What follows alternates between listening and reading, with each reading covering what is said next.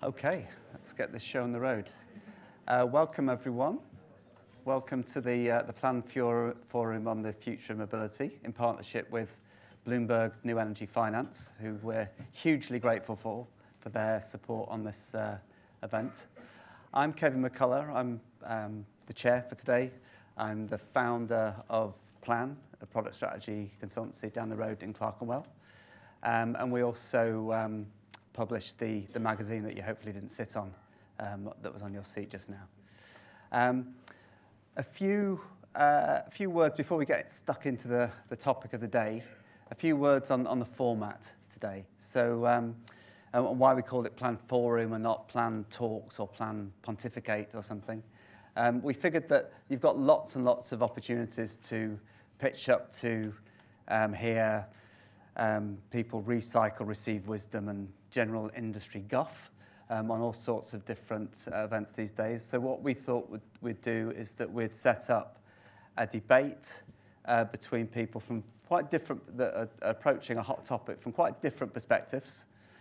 Um, invite them along and invite lots of informed people along and really get a debate going. Um, and so we're, we're really going to be um, looking forward to your contributions um, from the floor later on as well. Um, now, let me just give you a, a sense of how things are going to run. Um, I'll, in a second, I'll set things up with a few facts and stats. Um, I'll be followed by my colleague Debbie Nathan, who will um, give you some headlines from a, a survey that we did for this event around people's attitudes to cars and the future of mobility. Then I'll invite the, the panel up. Uh, we'll have a, um, we'll start off a, a sort of chaired debate amongst the panel. And then before we go out to the audience, um, Lars from um, PLP Architecture is going to give us a sneak advanced preview of a uh, quite an exciting uh, infrastructure, urban infrastructure concept that he's been working on. And then we'll, we'll go out for a Q&A and debate from the floor. Um, just in terms of um, few housekeeping points, there's no fire alarms um, planned for today, so if you do hear one, head for the exits. Um, phones to silent or even off, please. Um, and let's, let's go. So, let me set things up a little bit. So, um, future mobility, looking at, at, at, cars' role in personal mobility in the city.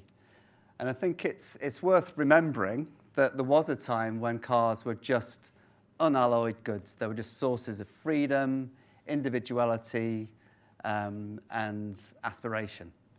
And just to give you a bit of a date stamp about when that was, it was around when yellow suits were where it was at, basically.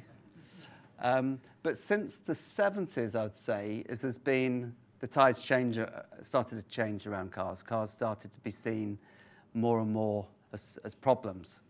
Um, so you know, you had the oil crisis in, in the 70s, you had the start of uh, modern day environmentalism, you had the growing gridlock.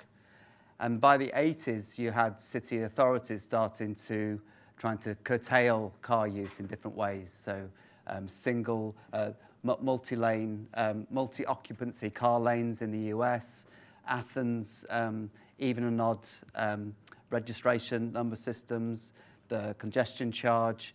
And a whole rack of different um, sort of measures started to really curtail, squeeze the car a little bit out of cities.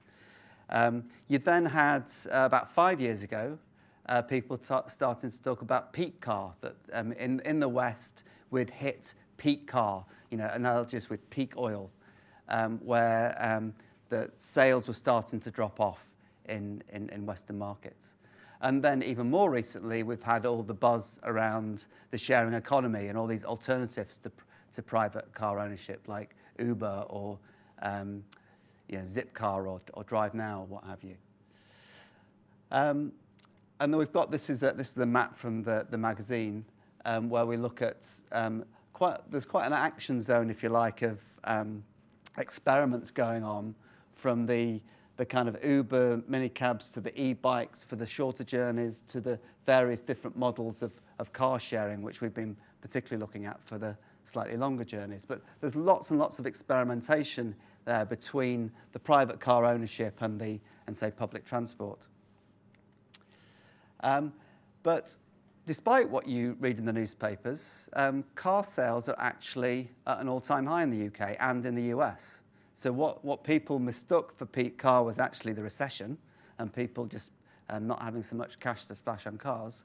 But actually, cars are actually at, there's never been so popular um, with ordinary people.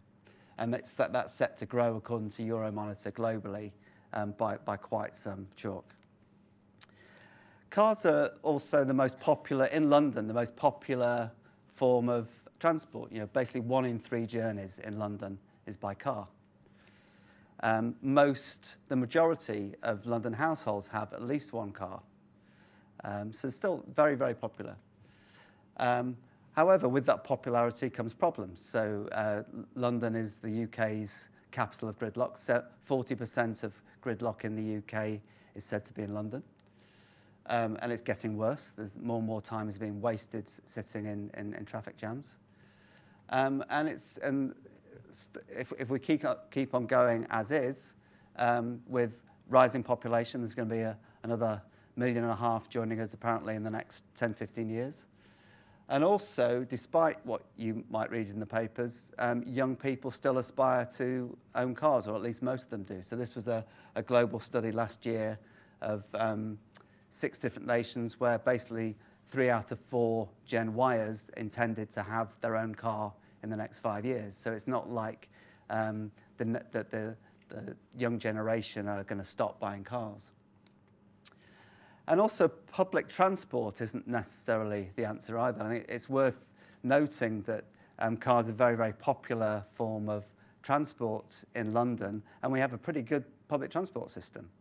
Um, so people are still quite attached to their cars, um, and that's underlined by um, what's known as the Tallinn experiment, where I think it was 2014, Tallinn um, tried giving free public transport to all their citizens. And the effect was just 1.2% bump up in use of the public transport system, most of which came from not drivers, but people who would have normally walked but got on the, uh, the sort of tram or, or tube instead. So people, um, I, think, I think this underlines um, how planners and policymakers tend to underestimate people's attachments to cars. And it's not a simple, people don't tend to run a simple spreadsheet cost benefits analysis when it comes to cars. The, the reason people hang on to their cars are more complex and more, more human. And I think we'll, we'll hear more about that later. So just to set up the debate, I think broadly there's kind of three routes that we can take if we're going to try and solve this. One, uh, and that gets a lot of um, airtime, is behavior change, nudging, elbowing even people out of their cars by um, various mix of carrots and sticks. So um, Gartner, for example, thinks that by 2020, in two years' time, two, three years' time, um, that there will be, uh, people will be, 10% um, of Londoners or uh, people from urban centres will ditch their private cars um, for kind of car sharing, on-demand mobility services, as they're called. Let, us call them Uber or, DriveNow. Another option would be the sort of smart city vision, if you like, where um, cars become increasingly connected to each other, to um, urban infrastructure, um, and we squeeze more out of our existing road infrastructure through use of smart technology.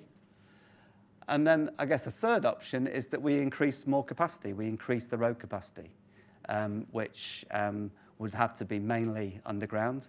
Uh, Boris has recently announced a, um, a feasibility study into um, various tunnels or fly-unders um, around uh, London. Uh, Crossrail 2 has, has recently got semi-signed off um, by George Osborne. You know, we could go for push for much bigger infrastructure solutions as well. So they're, and they're not mutually exclusive options that we could push, we could pursue any number of them in, in, in parallel, of course. So that's kind of just the way we're kind of setting things up, really. And I would just like to um, invite my colleague Debbie Nathan up just to share some results of a survey we did for this that very much looks at that first option. Debbie. Hi, everyone. Thank you, Kevin. Um, so I'm Debbie Nathan. I'm head of consumer research at Plan. Um, and we wanted to do some research specifically for today's event um, because it's a topic of interest for us. We're really interested in finding out about the future of urban mobility. And we also wanted to introduce something that could help to spark the conversation today. So I'm here to share these results with you. Um, as Kevin just talked about, there's been decades of pressure on cars, but there's been certainly resistance when it comes to drivers. Um, and with such a wide range of alternatives, really what we want to try and understand is what is going to have the greatest impact. Um, I, for one, have been researching in London for the last two, three years with Londoners around their behaviours and attitudes, preferences, specifically around car sharing and more widely, really, around multimodal journeys. So, one of the questions we wanted to start to unpick um, here today was what do consumers think? Now, we can't often ask, ask consumers, you know, what, what is it that they think they're going to do in the future?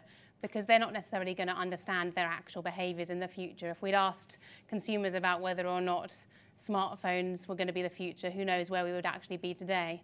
But what we can do with research is we can start to understand what, what is interesting in terms of key features, what is interesting now um, that might appeal to people, um, that potentially could help us to understand that future. And that's really what this research was about. So it's always good to start out with some hypotheses. Um, we had three key hunches that we wanted to go into this research with. The first, most urban car owners intend to hang on to their cars, but just by how much? And, and are they likely to potentially really want to hang on to their cars, or are there potentially other options out there that could sway them? Electric vehicles will make car clubs more attractive. Now, we know there's a lot of conversations around electric vehicles, around um, private ownership of those electric vehicles and, and the barriers to those. But we weren't necessarily wanting to focus in there. We thought that there could be some interesting areas to explore with regards to electric vehicle features that could make car clubs more attractive. And then lastly, cheap and quality minicabs might see some ditching their cars. So as far as alternatives go, minicabs are probably the least alien to people. Um, so potentially hold some of the least barriers when it comes to adoption. But one of the barriers that we do hear um, in terms of the prevalence of minicabs being able to replace car usage um, is the price, and cost is often a barrier here. So we thought that maybe that could potentially be a, way to investigate. So what did we do exactly? Uh, we asked 10 survey questions, and attitudinally they were focused around two key areas. One around, on the left-hand side, around car clubs, and one around minicab prices plunging. Um, with regards to car clubs, we wanted to focus the questions specifically around the three key features that electric vehicles could potentially provide to car clubs, namely free fuel, people won't have to pay for fuel if they're electric vehicles in the car club, driving in bus lanes, we've all heard in the news the potential for electric vehicles to be allowed to do that, and then free parking. And by that, I don't mean just the ability to pick a car up in a car club and drop it back in a car club bay. I mean the ability to actually park up, stop over in a borough, go about what you want to do, and pick the car up again and not have to pay for that time when you're parked.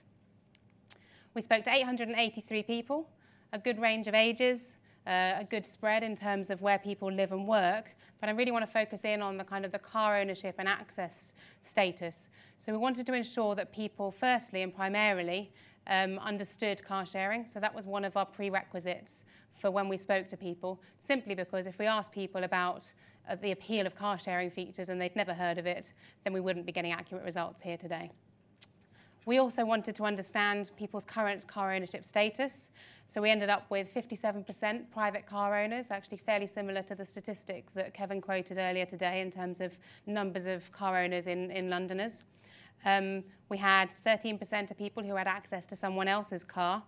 We had 4% of people who were car sharers, and that's not to say they're mutually exclusive to owning a car. We actually quite often in car clubs see the fact that car club owners also own a car themselves, so often it's a second car for people.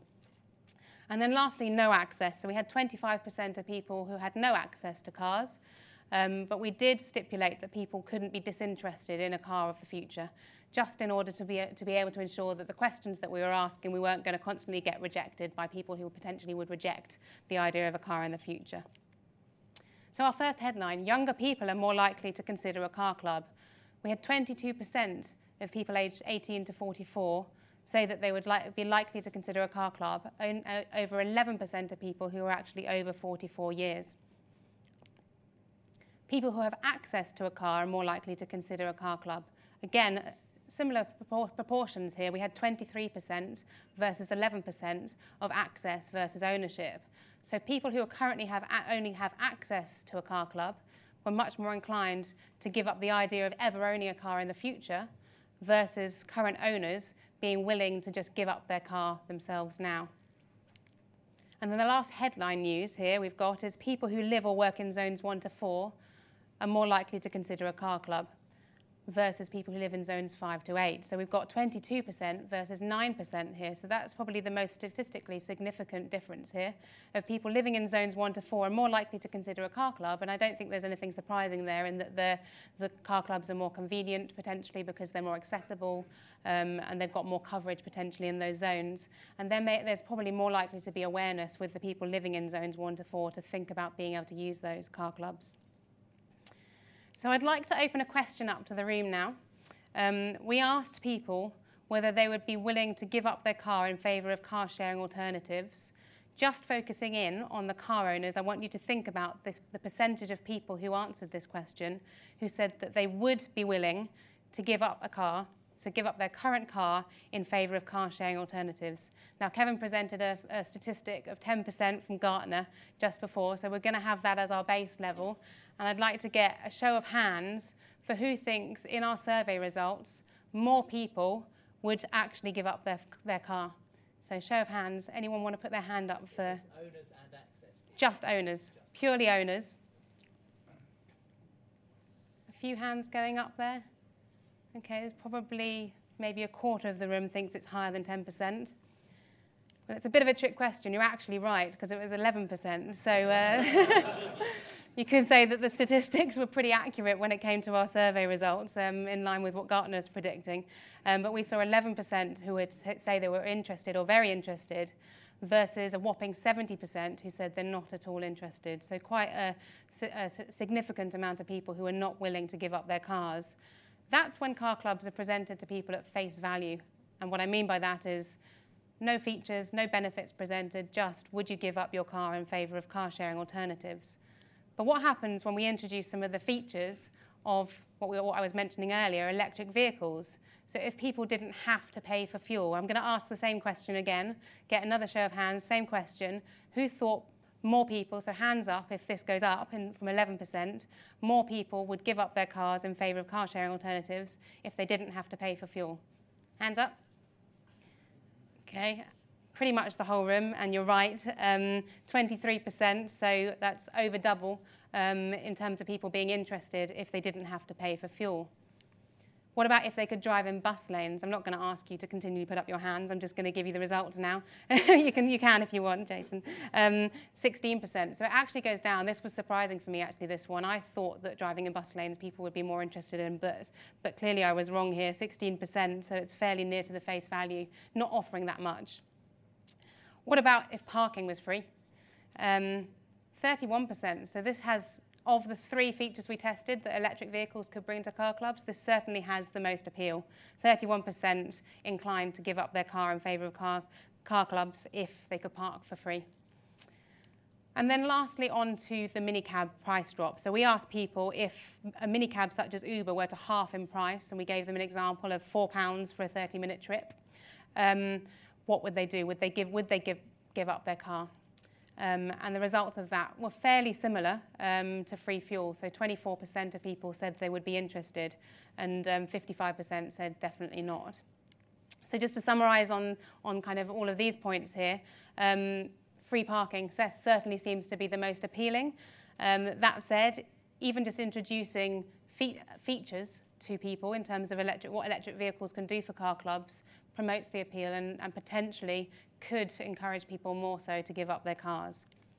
And interestingly, when we compare that, so this is at the full sample view, so not just car owners, we've got car owners on the left, and then our full sample on the right hand side. This includes people with just access, people who don't have any access at all. You get a pretty similar pattern. So while at face value you go from what's 11% to 19% here, Um, so there's a fairly significant leap in terms of appeal, which is to be expected. Actually, the pattern between them, so you're seeing that free parking um, is, the, is still the most significant.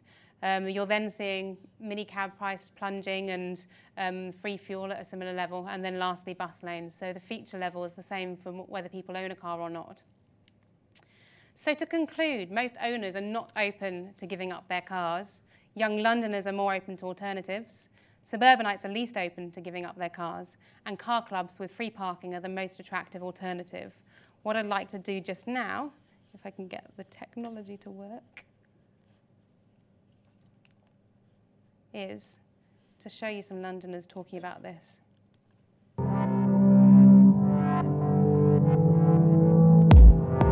I own a car and I uh, use it primarily to visit my family. I can't justify the expense of a car just for using it at the weekend. I will not uh, give up my car for car sharing permanently. For short term, maybe. If I was to use something like a car sharing service like Zipcar, uh, my only concern would be that it's not very good for long distances. To give up my car um, for a, a half price Uber, yeah, I probably would. Highly unlikely that I would give up my car just purely because I have a family and our car is, you know, um, essential. I'm highly unlikely to give up my car. Uh, I use it to drive to the station uh, in the mornings um, and family time at the weekends. Car is the part of my life, so that's why I wouldn't be willing to give it up.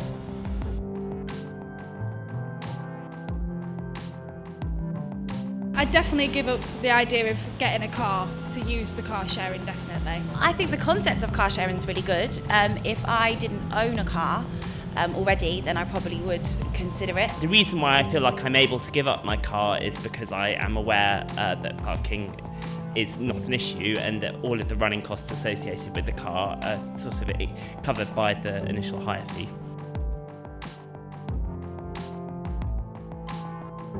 Never will I give up my car. Um, I use the car when, especially when I'm going out doing my shopping. I would never give up my car. No, not likely. Um, because I need it for home life. I've got children, so for the family, it's more convenient than to put them on the train. I definitely wouldn't give up my car. We use it all the time, um, so we use it uh, at the weekends. We use it during the week. My wife wouldn't be able to take my daughter to nursery and then get to uh, the station to then commute up to London, so we couldn't give it up. I would consider giving up my car if there was free parking and if it if it was something that I used every single day. Parking in London is such a hard thing to do um, with the lack of spaces that there are, so definitely using car sharing things like that would be a lot better. Free parking with car sharing does sound fantastic. It's a hell of a lot expensive to park my car around here, and it's actually the reason I don't use it and use public transport enough. So yeah, I probably would give it up if I could use a car share, and I could find a car nearer to me to drop off and pick up as well.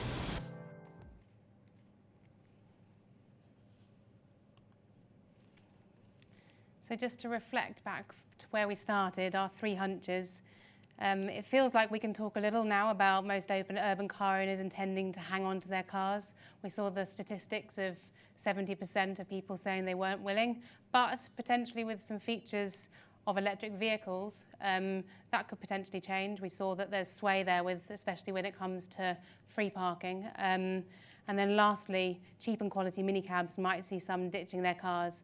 Not sure we can necessarily be conclusive here. It certainly appeals, but I'd like to see if we can continue the conversation around that to understand and unpick that a little bit further. Um, so thank you for listening. The results of this are going to be shared in a website after, we're going to send the URL after the event, um, but back over to Kevin. Could I ask you all to come?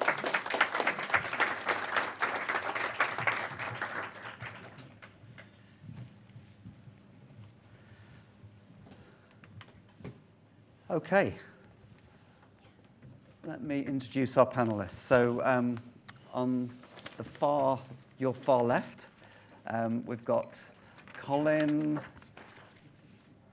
McKerracher. um, who's uh, um, head of um, advanced transport at Bloomberg New Energy and Finance.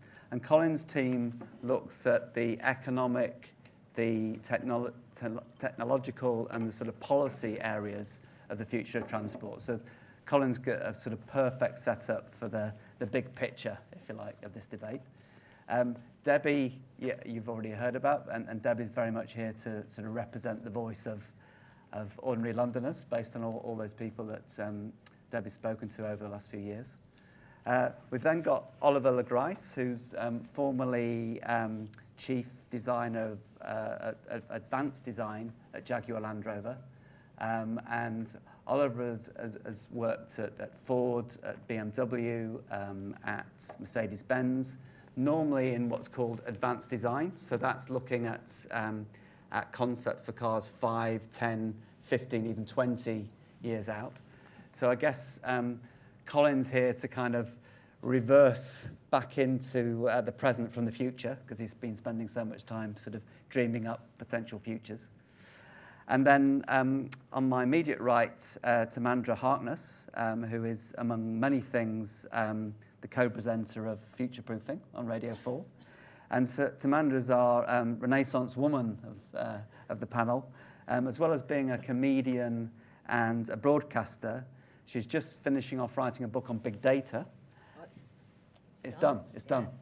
Uh, and completing a degree in maths and statistics. So you know, where. Uh, and the reason why the reason why she's here is that um, her um, her and uh, it's not Joe Johnson, it's Leo Johnson. Leo Johnson. Leo Johnson. Um, Boris's little brother. Um, do a show called Future Proofing, and they did a great um, episode on the future of mobility, which was a, a big hit in the Plan office, and I thoroughly recommend you look it up on um, iPlayer. Um, but it's great to have you here live and direct. Actually. Thanks. Thank you very much.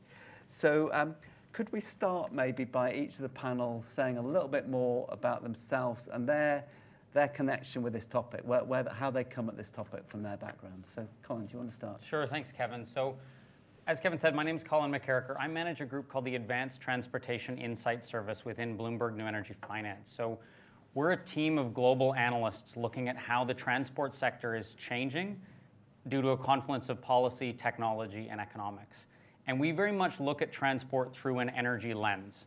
So our company overall, uh, Bloomberg New Energy Finance, is, was a smaller group that was acquired by Bloomberg a number of years ago. We're an energy research division of the company. And mostly we focus on sort of where the overall energy sector is going, so things like wind and solar. But my team of analysts scattered around the globe in all the sort of major uh, financial centers of the world are looking at sort of where the transport sector is going. What does that mean for automakers? What does that mean for energy demand, for electricity, and for oil? So, for example, we recently just published a piece uh, two weeks ago looking at the very long term adoption of electric vehicles. And some of the work that we did showed that on a completely unsubsidized basis, electric vehicles hit this inflection point between 2021 and 2025 where the total cost of ownership falls below that of a conventional internal combustion engine vehicle. So then we're combining that type of analysis with where we think things like asset utilization rates from car sharing, from potentially in the future autonomous driving. Where does that go, and what does that mean for this inflection towards different sources of, of propulsion in the transportation sector? And then from there, backing out what does that mean for things like oil demand, for things like electricity demand, and, and also for vehicle demand. So that's a bit about sort of my background.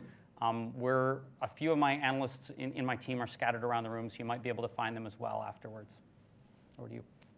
So, hi everyone, I'm Debbie Nathan. Um, so, as everyone knows, I'm head of consumer research for Plan. Um, so, I guess in terms of my expertise in the topic, I've spent the last three years researching with Londoners on the ground, um, hanging out in cars, um, spending a lot of time shadowing experiences, understanding people's needs and attitudes around transportation, specifically focusing around car clubs. So, I've been the, um, the head of research for Ford's GoDrive Car Club um, and spent a lot of time hanging out in, in car club cars as well as ordinary cars just to understand the differences there, speaking to people about their attitudes more generally as well about London transport, um, both in terms of things like communication, behaviour, um, attitudes, different payment models, and so forth. Um, and also trying to understand people's behaviours and attitudes from other other platforms such as digital diaries. So we've, we've uh, spoken to over hundreds of people around on, on digital diary platforms to understand and, and get them to communicate with each other on discussion forums about pain points around travelling in London um, and what their experiences are like. Um, so yeah, that's a bit about me. Okay, good afternoon. My name is Oliver Grice. Uh, Kevin said he would introduce me as somebody from the future, which is a bit of a tall order. I hope you're not going to be disappointed. But uh, yeah, my job has been uh, really working within the uh, automotive design world for well, more than two decades now. Um, actually scared myself last night when I actually thought it was actually closer to 28 years. So yeah, it's a long time. And one of the things that we've noticed uh, in the last probably three or four years quite significantly is there's been a real change in, in terms of looking at what, what the future holds for, for vehicles. You know, we used to look at uh, concept cars and can't we make it more beautiful and kind of more attractive and so on. But really, these days, um, it really is about the, the, connect, the implications of connected car. Um, you know, it's about autonomy. All of these things, are, uh, these topics are, are coming to hit us really hard. I mean, it's a, I think of it as a kind of a tidal wave. You can see it on the horizon, and, it, and it's coming towards us. But um, none of us quite knows exactly how, what the implications of this are. You know, we know that you know. Um, new new entrants like Tesla, like Apple, um, Uber, and so on are, are going to make a massive difference to us. Um, new models of mobility, new providers, all of those things are going to are going to affect the, the the vehicle industry. So, what what what's, what is our response? You know, talking as a Jaguar ex Jaguar Land Rover person, what what what should our response be? Um, leave aside that, what should the response be? But um, I think for us as designers, we've probably concentrated on the, the implications and opportunities really for what, what, what can happen within the interior of vehicles, because that seems to be where autonomy and connected car and so on have probably the most um, you know, possibilities. You know, it re really does free up the space you know, we all spend a lot of time in, in, in these metal boxes traveling around. What, what, what are you going to do in the time that you have in a, in a vehicle? You know, it's a center for potentially for, for learning, for wellness and health, uh, for education, even commerce. You know, all of these things are quite suddenly going to be a, you know, possible within that space, especially if you, if you, um, you know, if you assume that always on connected 5G will, will provide you know, the, the, the services as you required. So 2020 apparently is the time when that's supposed to happen. There's a lot 5G. of controversy. Well, yeah. 5G is supposed to. I mean, it's, it's, there's some there's some debate as to whether that really will be the case or not. But you uh, just want to explain to the audience just uh, what 5G would well, enable? 5G is you know you, you, most of your phones are probably working on 4, 3 or 4G right now. 5G is is supposed to give you a massive bandwidth uh, between vehicles and between vehicles and the environment. So const- always on effectively. So, so the idea that they can, they can, um, they can, one vehicle will know where another vehicle always is, mm-hmm. avoiding collisions potentially. I mean, if it drops out, you know, there's the potential for, for disaster is always there. But uh, so the idea is that 5G is going to be providing that kind of connectivity, and that has, that has profound implications as to the sort of services you will you will uh, receive in your vehicle. Mm-hmm. So, anyway, that's that's getting into the that's getting yeah. strongly into the debate, isn't it? Um, you know, as far as I'm concerned, this is this is the this is a, a, a, great topic. It's never been a better time to be in the industry in a way. It's it's the most exciting time. You know, leave aside your Mark III Cortina. All that was great. You know, pe- people obviously have have have identified with vehicles as a, as a dream, you know, part of their dream fulfillment and so on. But uh, you know, actually now is more exciting. You know, the implications for this stuff is, uh, you know, quite profound. Mm-hmm. Uh, so, yes, uh, I am, as Kevin kindly said, I'm the co-presenter of Future Proofing, which is a Radio 4 documentary series uh, about ideas that shape the future, is our brief. And we did, we did one for the last series on the future of mobility, where my arduous duties included driving a Ferrari around the hills of Italy with their chief test driver. That's the kind of thing that I do for you, the license fee payer. you can thank me later.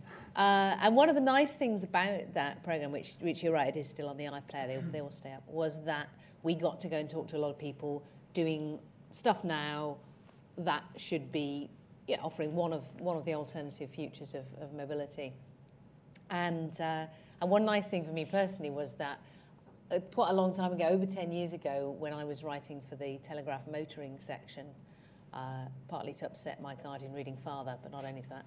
Uh, I, they got me to be the Spirit of Motoring Future. They did a Christmas special. Uh, somebody's name I forget was, was past. James May was the Spirit of Motoring Present. I got to let my imagination run, do some research into what was in the pipeline, be the Spirit of Motoring Future. There was a photo call in Silver Shorts, but thankfully that's not online. So uh, and one gratifying thing was that to actually come back to it for the radio program, a lot of the things that I'd picked up then and said this, this will be the future were indeed the things that are coming through. Things like cars that could switch from self-driving mode to uh, you drive it yourself mode. you know what I mean? Uh, you drive it yourself or it drives itself. Um, and the idea that you'd have different vehicles for different purposes, that you might have vehicles for recreational reasons, uh, and that transport might become a separate thing from the idea of driving, the question of what, what driving is for, the question of what, what powers these vehicles, and if you have electric vehicles with that are mechanically different, then you can actually play around with the design that you don't need to have a, a steering wheel. You, you, you don't, you know, you could have a completely transparent car, not in a skirt like this, obviously.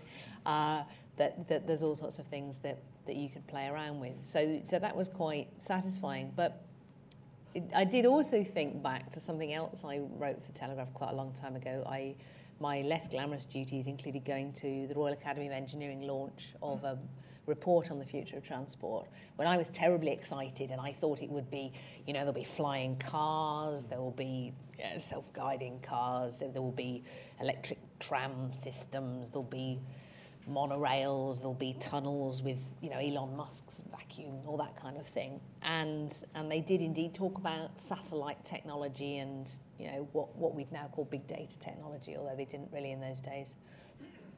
And to my immense disappointment, they weren't at all interested in using this stuff to give us more of the freedom that a personal car gives you.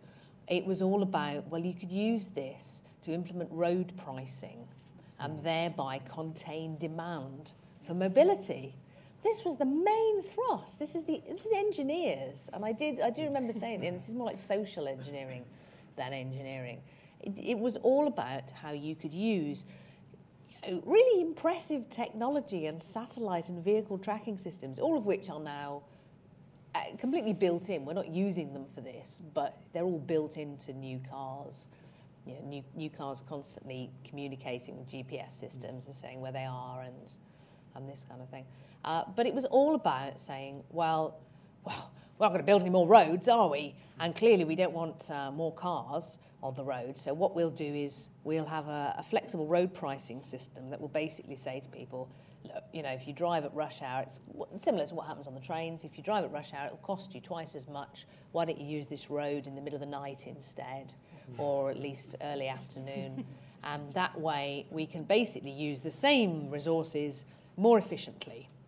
so we can do more with the same, or maybe we can do the same with less. And you really felt this was the whole thrust of the future of transport, as seen by, by some of these people, was to do either the same with less or, or even to do less. And, and I really felt when, when, the, when Transport for London had their successful Olympics transport strategy, which was to frighten everybody off travelling and, if possible, get them to leave London altogether. Uh, then I really felt that was the kind of the zenith of of that, or zenith nadir maybe is a better word, of that kind of approach where the solution to transport is that you stop people travelling. Uh, and obviously, I, I, think that's the opposite to, to what we need. And know, there are real problems with the fact that there are more and more people. We do still persist in wanting to have private vehicles for whatever reason. It's, it's really nice to have somebody doing some research and talking to people and saying, what, you know, what is it you like about vehicle ownership instead of just going, well, clearly we've got to stop that. Um, and, and so, yeah, I suppose my attitude to transport is not necessarily that I'm attached to any particular thing. I own a car and a motorcycle and an Oyster card. Yeah, like everybody else, I'm quite flexible in what I use when. But it, it's the attitude that moving around is moving around a good thing. Should people be able to do what they want to do, which to a large extent is moving around, quite often in cars, or should we persuade them that they shouldn't want that and they should want something else? And, and that, for me, is the key question, I suppose. Yeah, and I think you, you've highlighted a, a shift in the way, uh, and Oliver alluded it to as well, um, a shift in the way that about the industry thinks about itself, and, and the language has changed as well. We used to talk about transport, I think you still do, uh, but others talk about mobility. And I just wonder if you've, uh, if the, anyone else has got some comments on what, why, why has mobility started to replace transport, and does that, is it just a word change, or does it imply a a change of purpose or something around around those? I don't know if you've got any comments on on that language change and what it means.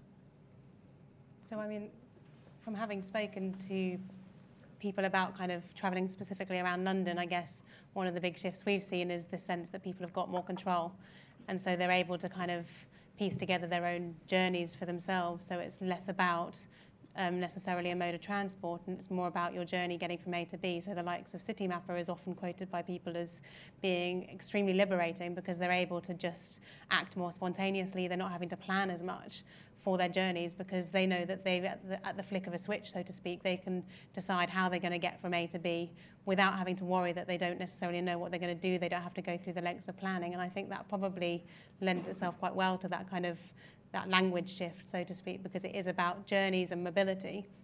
And it's not about the fact that, you know, Citymapper lays it out as a kind of a series of icons, um, but actually all, all in essence people are trying to do is basically get themselves from where they are now to where they want to be, and they'll choose the kind of the best mode of transport or the best mobility options to get them there that's going to work in terms of their current priorities at the time. It certainly sounds nicer, doesn't it? Mobility uh, versus transport. I sort of picture being able to touch my toes or something. Um, but I think as well, I think it's a, a good point that, that's brought up is that is it is it inherently a problem that you want to change people's behavior on? It is only to the degree that it has negative externalities associated with it. So what do I mean by that? Sounding like an economist is that the reason you don't want congestion is not because in its own sake for its own sake it's a bad thing. The reason you don't want congestion is because there are environmental impacts with congestion, with cars not moving, sitting idle, or driving around looking for parking spaces all the time. That's a, that's a separate issue from the congestion itself that you can solve with different technologies for, for the drivetrain of the vehicle. Similarly, do you not want congestion because of wasted downtime where you're not a productive member of society? And you can assign various values to that. Again, if you look at some of the potential technology options on the horizon, that may not be the case either. So the idea that you want to uh, change something, you need to look at the underlying reasons of, of, of, essentially why you want to change it. And I think that gets at your point is these aren't behaviors we just want to say no more of this. If we can allow a behavior and, and, a, and a choice to take place while cutting out the negative externalities associated with it, I think that's fine. I also think consumer behavior is not as immutable as we often take it to be. And I'll, I'll give you an example from, from San Francisco. Uber just reported that 50% of its trips within San Francisco proper are using Uber Pool. And if you ask the people beforehand, do you want to ride first in, in a car on demand service? Maybe not, but that wasn't so much of a, a, jump from sort of a mini cab. If you'd ask them again, and so the last few years proved that wrong, you ask them again, do you want to ride in someone else's car where there's a bunch of other people? They say no. Pro- probably quite clearly would say no. But Uber made it very easy for the interface, and the default option when you opened the app in San Francisco was on Uber Pool instead of on Uber X. So people push the button, then they get there, and somebody shows up, and there's a bunch of other random people in the car, and they go, okay, well, I don't want to wait for another one, and they get in. And then they get out at the other end and go, well, that wasn't so bad. And then the next time they go, well, that was half the price, so I'm going to do that again. So interface really matters when you're talking about consum- changing consumer behavior, and it's not as immutable as you think. Mm-hmm. Just on what you just said there, Colin, about um, gridlock isn't, or congestion isn't necessarily such a bad thing if you can start using the time in grid a lot more productively. Is that, is that kind of what you were suggesting there? Yeah, and, and cut out the negative environmental yeah. like, problems associated with sitting there idling an engine, yes. Yeah. So, I mean, I guess I'm old fashioned in thinking that mobility is about, you know, moving the maximum amount of people around as quickly and as comfortably as possible is that would you would you take a would you take a different definition of what, what the higher aim of mobility is? I, I wouldn't necessarily take a different definition. I only mean that when we tackle problems, we need to look at underlying what we're really tackling. Mm-hmm. And I mean, if you take another statistic, accident road deaths in the US are up about 15% in the last two years. Pretty, pretty dramatic increases, I think 8% last year alone. That's um, partially because people are driving more because fuel's cheap, but there, you can also speculate that that's because people are sitting around using their, their phones while they're driving significantly more as penetration of smartphones has gone up. So there's, these are rival activities that are going on. And there may be a certain group of people who say, look, as long as I'm connected, as long as I'm enabled and in contact, I place less of a premium on getting finished with my journey right away than I used to before that connectivity was, was, mm. was enabled. But then there's other people who just want to get from A to B as quickly as possible. There are. Yeah. There are. Yeah. Yeah, it's interesting. You got the, the two words for me, you know, transport and mobility. Actually, both are quite utilitarian words, in, in all honesty. And and and vehicles, uh, you know, had the promise that they would give you freedom, the excitement of the open road. You know, mm. you know, the 60s, the 70s, your your your Ford Mustang down Highway One. Mm. You know, it's that that's the sort of wind in the hair kind of the expression of, of kind of proper, you know, free, freedom and, and freedom to travel. And the truth is that these days, for the most part, it's painful, isn't it? It's a, it's a painful experience to have to you know, get in your car, but within, within minutes you're up against the bumper of the next uh, you know, a, tra- a traffic jam. And, and that kind of congestion is no fun. Okay, you, you might be able to use your time better within that, you know, and I'm sure that will happen. But we've got to try and find a way that, that this kind of that kind of experience is, is reduced. It's not good for you know the health of the city. It's not it's not good use of resources. You know, and, it, and it's kind of politically it's inefficient. You know, for an economy is to, to sit in, in traffic jams. It's mm. it's not clever. So so this is this is the this is the kind of key. Um, the key, the nub of this problem, I think, is, is trying to find a way that you, you get around that kind of static traffic jam. It's, it's, it's static parking. It's, it's, it's parking, isn't it? But, but moving along, you know, and, and that's, that, that is crazy. We can't, we can't carry on like that. You know, we've got to find ways th- through autonomous solutions or shared, own, uh, shared uh, you know, resources yeah. that, that get around that. But, but just widening that out, because you raise the point that mobility and transport, uh, that there's more going on than just getting from A to B. So that, you know, it could mm. be using your time to work or whatever. But I just, going back to what we, we, we, raised in some of the introductions about um, people, you know, planners and policymakers have, have been planning for people to give up their cars or use their cars less. And they've been constantly surprised, I think, by people's attachments to cars. And I just wonder if, if people have got any comments or insights into why that might be. Because if you, if you get out a spreadsheet, it, you probably, you know, you wouldn't keep the car half the time. Um, but there's, there's something else going on. I just wonder if, if people have got any observations on, on that, because it, it maybe is a bit more than getting from A to B. Well, certainly when we hear from people about, you know, you're talking about freedom there, um, we still see people viewing being inside a car as, as freeing. And, and even younger generations, as they're coming up, they're still wanting that sense of freedom and they've still got that attachment to cars for that very, very reason. I was actually on a journey the other day in central London and we offered for this respondent to dump the car because we were caught in gridlock. And he was like, no, no, no, I'll just stick it out for a minute longer. And it, and it mm. constantly surprises me that people, while they know that they're going to get caught in traffic jams and they might get snarled up in a gridlock, we do hear the fact that being inside this personal bubble that's private, that they've got their own space to potentially take phone calls for work, to potentially just free themselves and, and give themselves some almost some time off and some respite from being in London while some people might view that as a, you know, it's a nightmare, and we do hear that too, that, you know, people think that driving in London is a nightmare, that you also get other people almost contradicting themselves saying, I just want to get in my car and then I can put my music on and I, I'm automatically switching off from those surroundings. It's, I, I think it's almost, I mean, obviously there are practical reasons, and I, I did feel for the, the person who was interviewed who said, well, like, you know, I, I've got kids, I've got a family. I, I don't know how people with kids manage without a car. I, I really have no idea. But, but I think it is more than that because clearly people do manage without cars. It is physically possible to do most of the things. It may take longer, it may be less practical. Uh, but I think it's almost a unique physical space for autonomy in modern city life. I mean, obviously, you may have your home uh, where you can do what you like inside it. Although obviously that's that's more and more constrained in London. It, it may be rented. It may be the size of a shoebox. Maybe the size of a small car. Uh, but but a car has it's it's like it's your own space.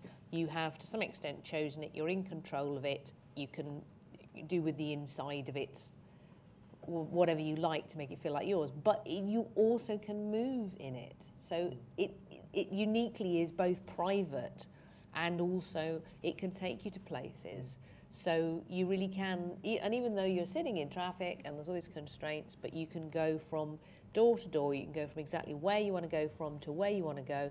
You can decide when to depart, even if you can't really control when, when you arrive and you can you can take whatever route you want you can listen to what you want you can have whoever you want in the car with you or not and i think there's actually it, it's a kind of coming together of these different forms of autonomy that I, I think people are still very very attached to I mean, I mean it's quite interesting with young people I think I, mean, I don't know the exact figures but I keep reading how young people average stay living with their parents till they're 40 or something uh, it's a slight exaggeration, but but you know a lot of people live with their parents into their 20s and 30s.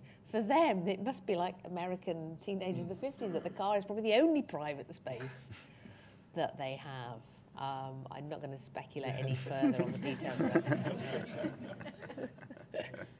I think that, you know there is a there's still a massive allure to, to, to vehicle ownership. I think there is, you know, amongst amongst particularly older people. I know that younger people have probably swapped you know that that association into gaming and, and, and mobile technology and so on. But you know, without doubt, it's a, it's a, it's still very it's still very nice, particularly if you're outside of a main city, to be able to get out on the open road and, and, and choose your own destiny in a way.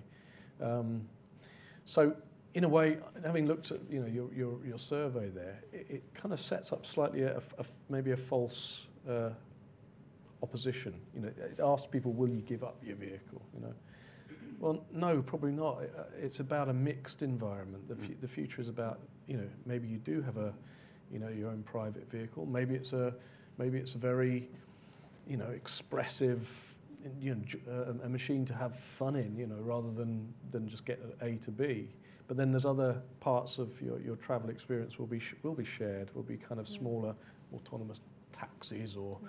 little pods that come and pick you up and deliver you quite quite uh, you know comfortably to your destination. So so I don't think that you know the idea that you, you give up your car. No, that's not the point. It's about providing new and more um, compelling, enjoyable experiences to people. You know, and then they'll take it on. You know, that's that's the key thing. You can't. It's very hard to push people into things. If if it's an attractive experience, that they're getting they're getting something out of it, you know, that's enjoyable, they'll move into that. It's a natural kind of aggregation, if you like.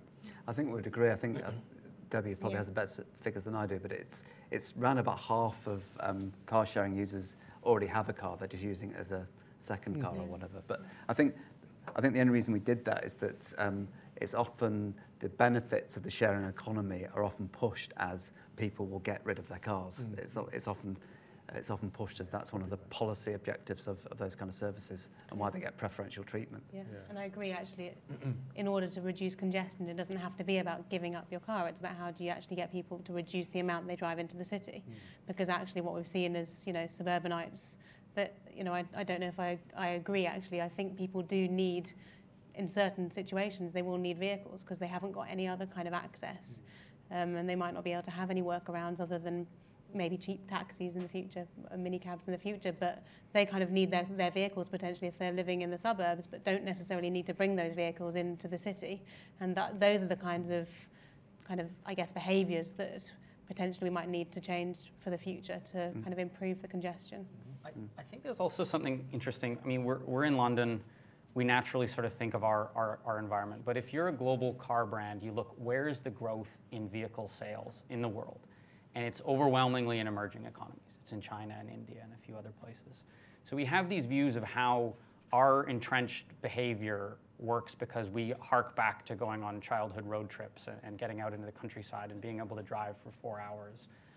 Um, that's not always the case for everybody, and it depends a bit on if there, there are a lot of cases where there are new, newly upwardly mobile population segments where most of the vehicle growth is going to come from who don't have that previous experience. This is their family's first foray into personal mobility of any sort.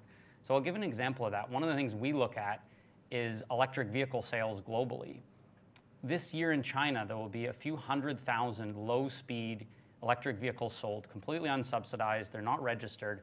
These are small, beepy little cars that uh, are one step up, step up from a scooter. They have a maximum uh, speed of about 75 kilometers an hour. They're not allowed to go on the highways. They need to charge up after, after sort of 100 kilometers.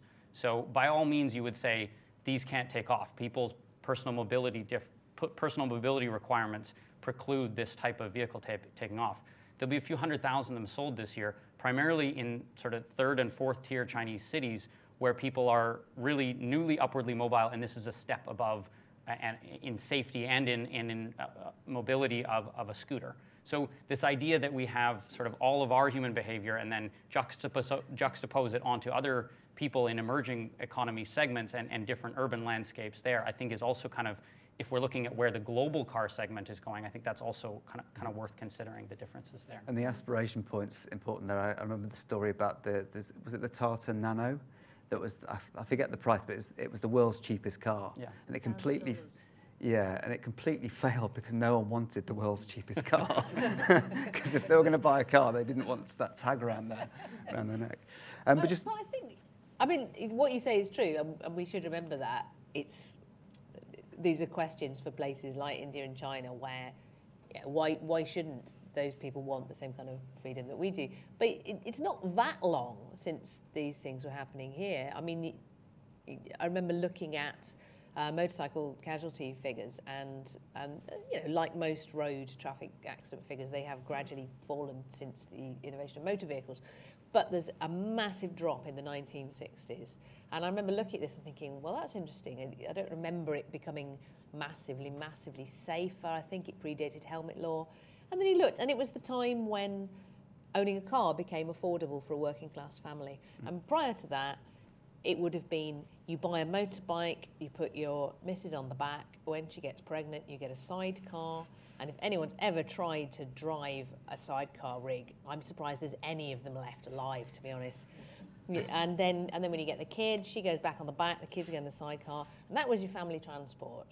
And, and then suddenly cars became an affordable option. And, you know, that's only our, probably our parents' generation. It's not that long since we were those people going, hey, wow, look, we can have a car, we can be inside, we can have a roof, there might even be a heater. Wow. Can we just moving um, to, to, the sort of next five, ten years and, and go, going to picking up on your electric vehicles point? So, um, totally take your point that electric vehicles will kind of overcome the price problem and the, the range anxiety problem. What about the, the charging infrastructure problem? So um, one of our clients is, a, in, is an energy provider, and, and they told us that the, the government had to rein back on their uh, electric vehicles um, projections because the grid wasn't up to it. The, the grid could not um, charge um, the amount of vehicles that are projected, and you know, because we're, we're on the edge of the lights going out all the time because um, of lack of investment in our in the UK infrastructure. And the other thing was just how you physically um, charge up all these cars. You know, particularly because they make most sense in in urban environments, but um, there's lots of street parking and all the rest of it. So I just wondered what your your take was on what the charging infrastructure roadmap is for, to, to deliver on the vision that you mentioned? Yeah, I think it's a, it's a very good point and one that isn't, there's a lot of uncertainty around right now exactly how that evolves. I mean, one, one area we're seeing more activity in is electric utilities getting involved specifically in building the charging infrastructure themselves because they do know where the pinch points are on their distribution network and can avoid those. So there isn't an overall system capacity, as in, can you get enough flow of electrons down to these vehicles uh, from the whole system perspective, but there are network constraints in certain areas. So having the utility involved in being the one helping pick the appropriate sites and also in some cases actually building them themselves eh, can, can overcome some of that. But at the same time, we do see this kind of gulf where the utilization rates on these things on chargers themselves are pretty low for a while. And that makes it pretty hard to build a standalone business model based on selling electricity or selling a subscription to something that sells electricity to be able to go around and charge these things. So then you kind of need some intervention, something to come and sort of break that. And, and I think there's some amount of business model innovation you can get that'll, that'll get you there. Some of the groups saying, look, we've got your eyeballs captive. We're going to sell essentially the fact that we can put up a billboard right in front of you while you park there and charge in a, in a, in a parking lot. You've got others who are saying, look, we're going to build a business around uh, cycling your battery and using it for frequency regulation on the grid and make revenue from that and use that to build the charger. Um, and then you've got things like car companies saying, well, we've made a big bet on electrification, say if you're Tesla, so we're going to go out and build our own charger network because we recognize that that's a barrier. I think you might see more of the car companies get, get involved in a similar way in, in the coming years. Ultimately, though, I think as you get further out, um, you get this sort of advent of much longer range battery electric vehicles. So you see things like the Chevy Bolt launches later this year. That's a roughly $35,000 car with a 320 kilometer range the Tesla Model 3 in theory next year, similar range, similar price point, and then after that, a whole host of them come in between now and 2020. Already announced, already sort of in development in the sort of three to 500 kilometers of range. Still, still paying a premium for them, but eventually, if that segment starts to take off, sort of around 2025, you get more and more charging at home because you you have enough range to do all the things you need to do around the cities. You have charging in destinations, so things like at the IKEA parking lot so while you're there doing some activity, you'll plug that in. They'll put that up just because they want to attract the people. They're not worried about selling electricity to make money.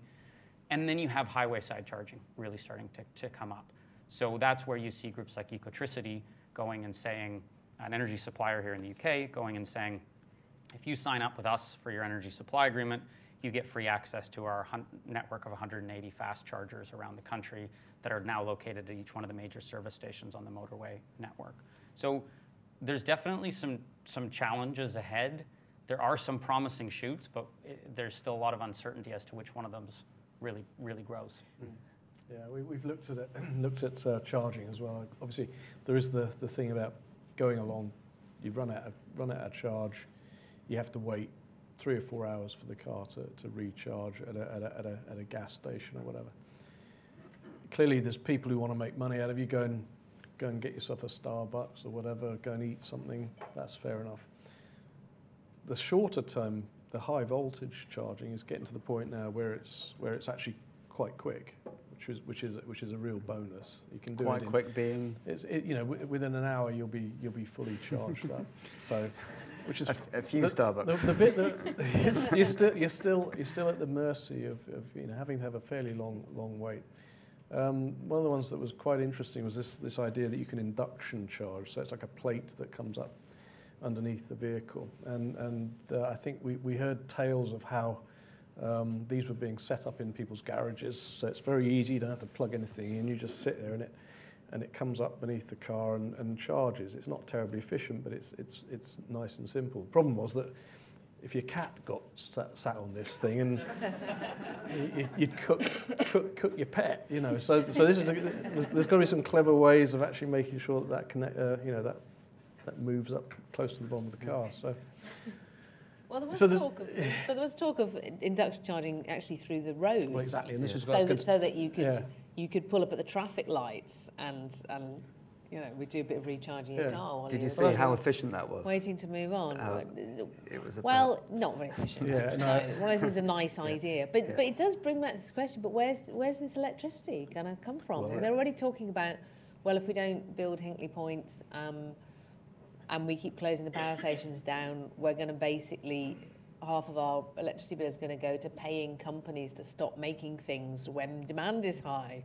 And again, it's back to instead of actually meeting demand with supply, it, it, it's about mm. managing demand. So, I mean, I love the idea that all vehicles will be electric. I can see a lot of advantages, although I think the technology needs some work. But, but that would presuppose a lot of energy being supplied in the form of electricity that we're already struggling to find. You're struggling to meet peak demand, not total demand. So there's a big difference between peak demand when everyone comes home, turns on all their appliances, demand goes up. Supply struggles to meet that. And when you talk about demand response and things, they're trying to meet peak demand. Overall demand, there isn't a problem meeting. So as long as you can get them to charge during off-peak times, that's, that's not really an issue. So if you say, look, and, and you start to see a lot of electric utilities for EV owners saying, if you own an EV and you sign up with us, we'll put you on a time of use EV specific rate that gives you a very specific, a very strong incentive to charge at night during off-peak hours. Essentially, for the reason that you say is that uh, we don't want you to contribute to peak because that's what we're having trouble meeting.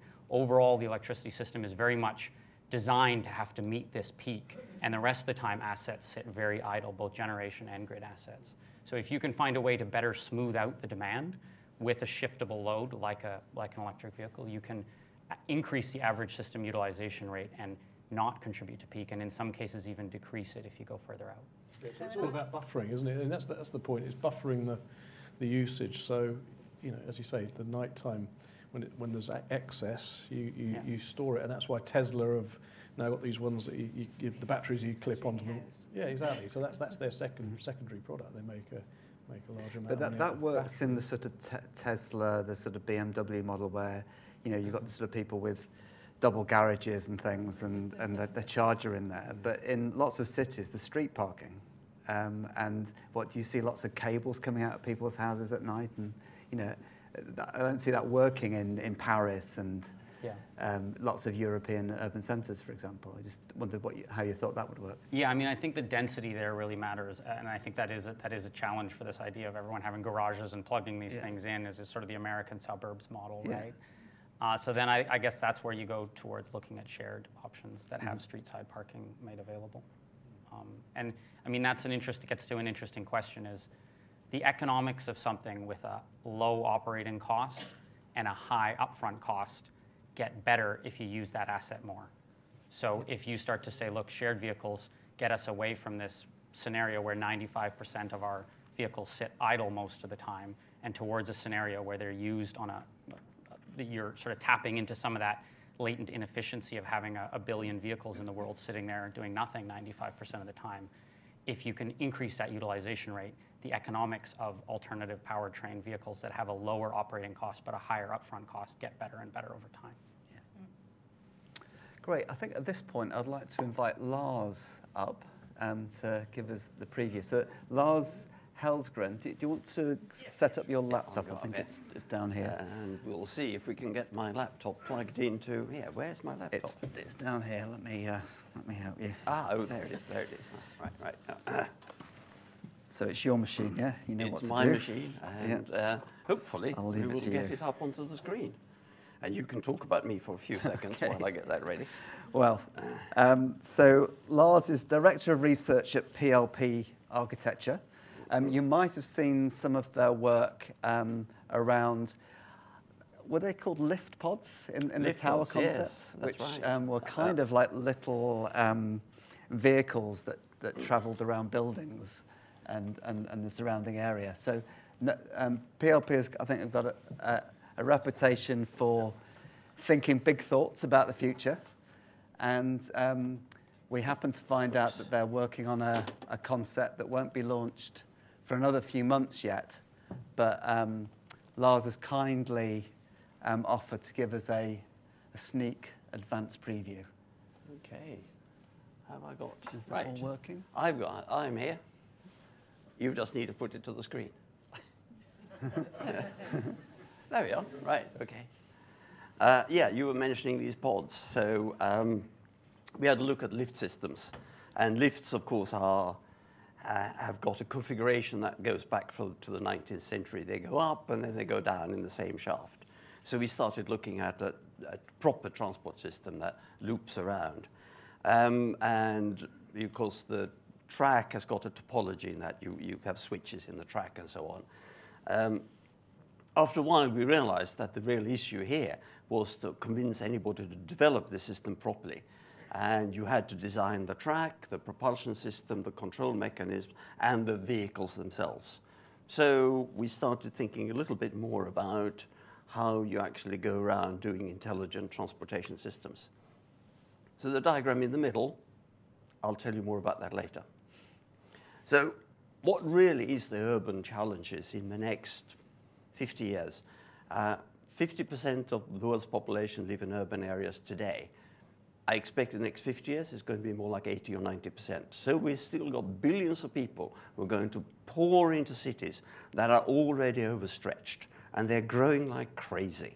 And what the hell are people going to do? I mean, people spend days in, in traffic jams. And then suddenly the car appears, and the car is beginning to acquire the ability to become a train. So that when you start to look at some of those issues with capacities and so on, you think, wait a minute, here is a vehicle, but where is the track? So the first thing to think about is that if every car in a system moves at the same speed, then there's absolutely no need to have multiple lanes because you don't need to overtake anymore. And if you lay out your network so that your stations or your exits are always off the main track, then the main track can always keep on rolling. There's no need ever to have a traffic jam because you can control the traffic digitally. So the main thing about, about spacing out cars, of course, is that you get an increased capacity in, in spacing out the cars.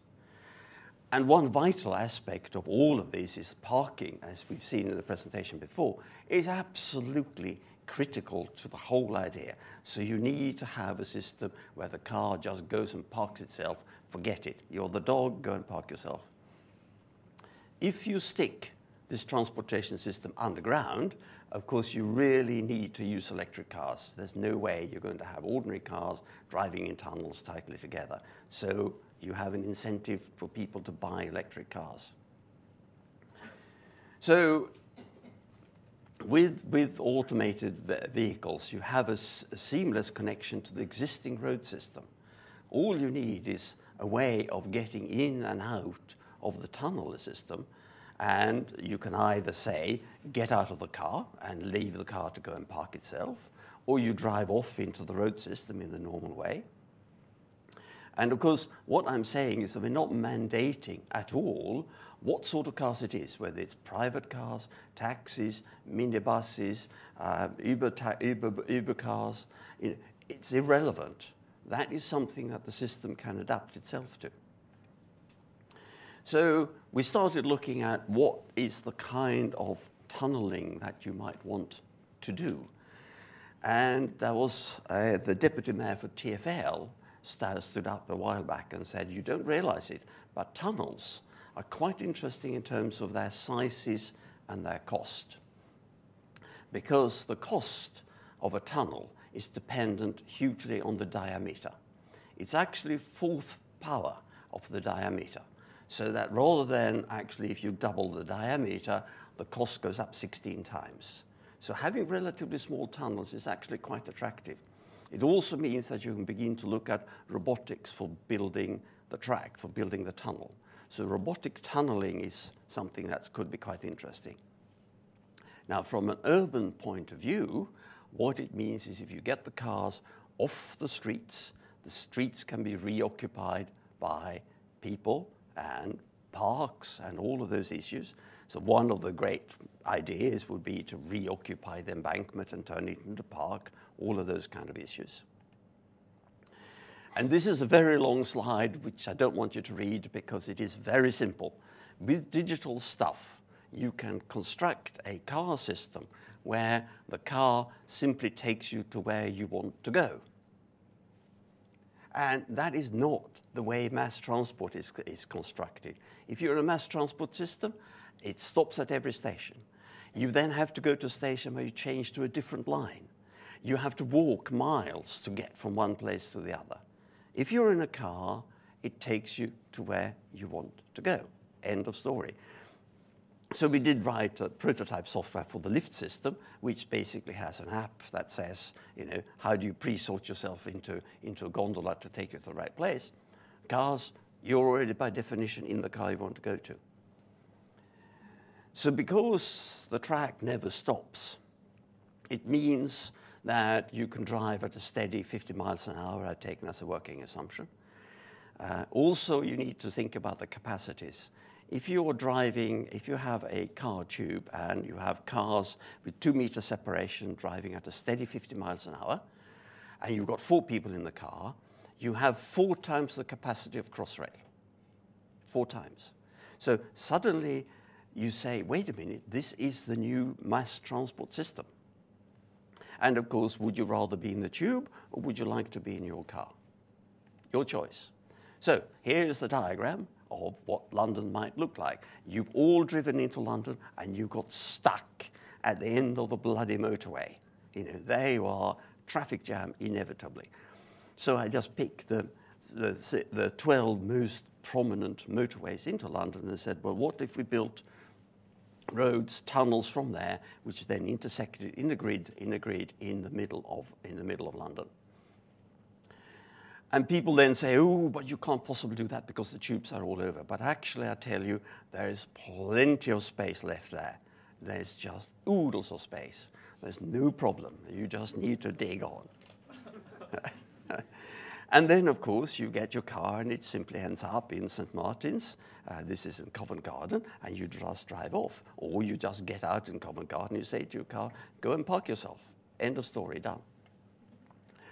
So we are ho hosting some meetings where we're going to find collaborators in this research because obviously it runs from control mechanisms to building tunnels to, uh, to figuring out the design of various aspects and so on.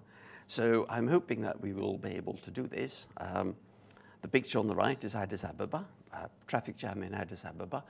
This is a system that is global. It's nothing, it's not just London, but it's an approach that you could adopt everywhere. And I think the car industry needs to come to grips with the idea that in order to sell their product, they actually need to provide decent infrastructure. So that's my end of that one. And if you wanted to, I will show you a little preview of the, some of the software that we've been developing to do this.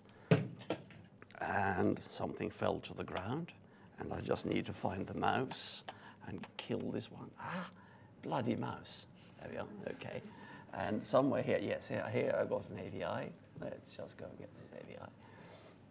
So this is just early prototype software, but this is showing what the system would look like with the cars moving around. The blue blobs is when you have an arrival and someone gets out and gets his car parked. Of course, we're then simulating the intensity of use in the car, in the car system. So red is more heavy use. Of course, the system can then adapt itself to reconfigure it because you've got multiple routes through the system. And this is keeping track of each and every car, where they are, where they're going, what's their destination, and how they're going to go somewhere. And uh, that's it, folks. Done.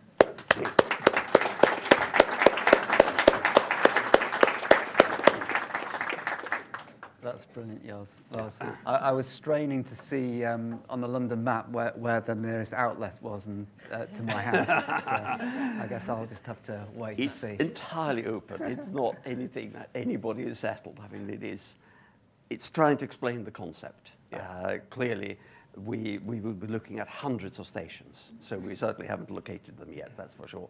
Indeed. And uh, that's why we do research find out what is actually necessary to do to make this sort of thing happen. Excellent. This is where we go out to you guys. Um, and maybe if we start with some specific questions for Lars, if you have any, and then we'll widen it out. So, could we have the uh, microphones out, please? So, uh, one, one here down at the front, and then one there. Just, just here, Elizabeth. Yeah.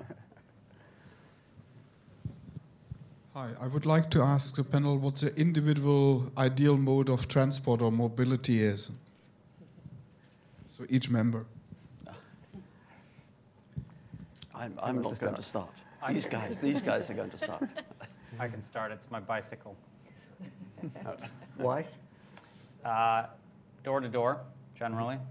Um, I saw a bumper sticker that somebody had managed to put on their bike, and, and they were comparing I think it was uh, a car and a, and a, bicycle, and they said, um, one runs on fat and saves you money, and the other one runs on money and makes you fat. so I'll stick with that as my answer. I'm going to be difficult. I'm going to I'm going to say that I can't possibly have one because my bicycle is the same, um, but it's just for leisure. It's not for me. It's not a mode of transport. I just use it for pleasure. Um, but if I was to to probably answer your question, I'd say the train, um, and that's simply because I can be with people and and it's not crowded like say the tube is. You can see what's around you in terms of the open air. Um, and you can do what you want to get on with rather than having to drive yourself there. Mm. Okay, first of all, I, I absolutely loathe flying, so I'll write that one out um, it very much depends, you know. If, if, if I if I'm if I want to travel and uh, on on road, there's times I love driving. If I've if I've had three pints at a pub out in the in the Cotswolds, I want someone to drive me.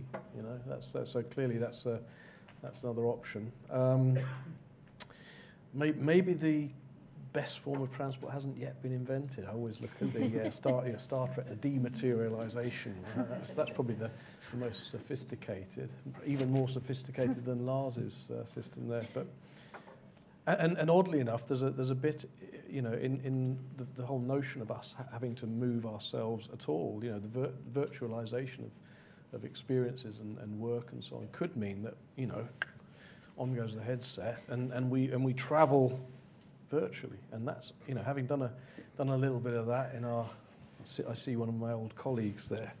Uh, we did a lot of this uh, trialing things out in, you know, VR.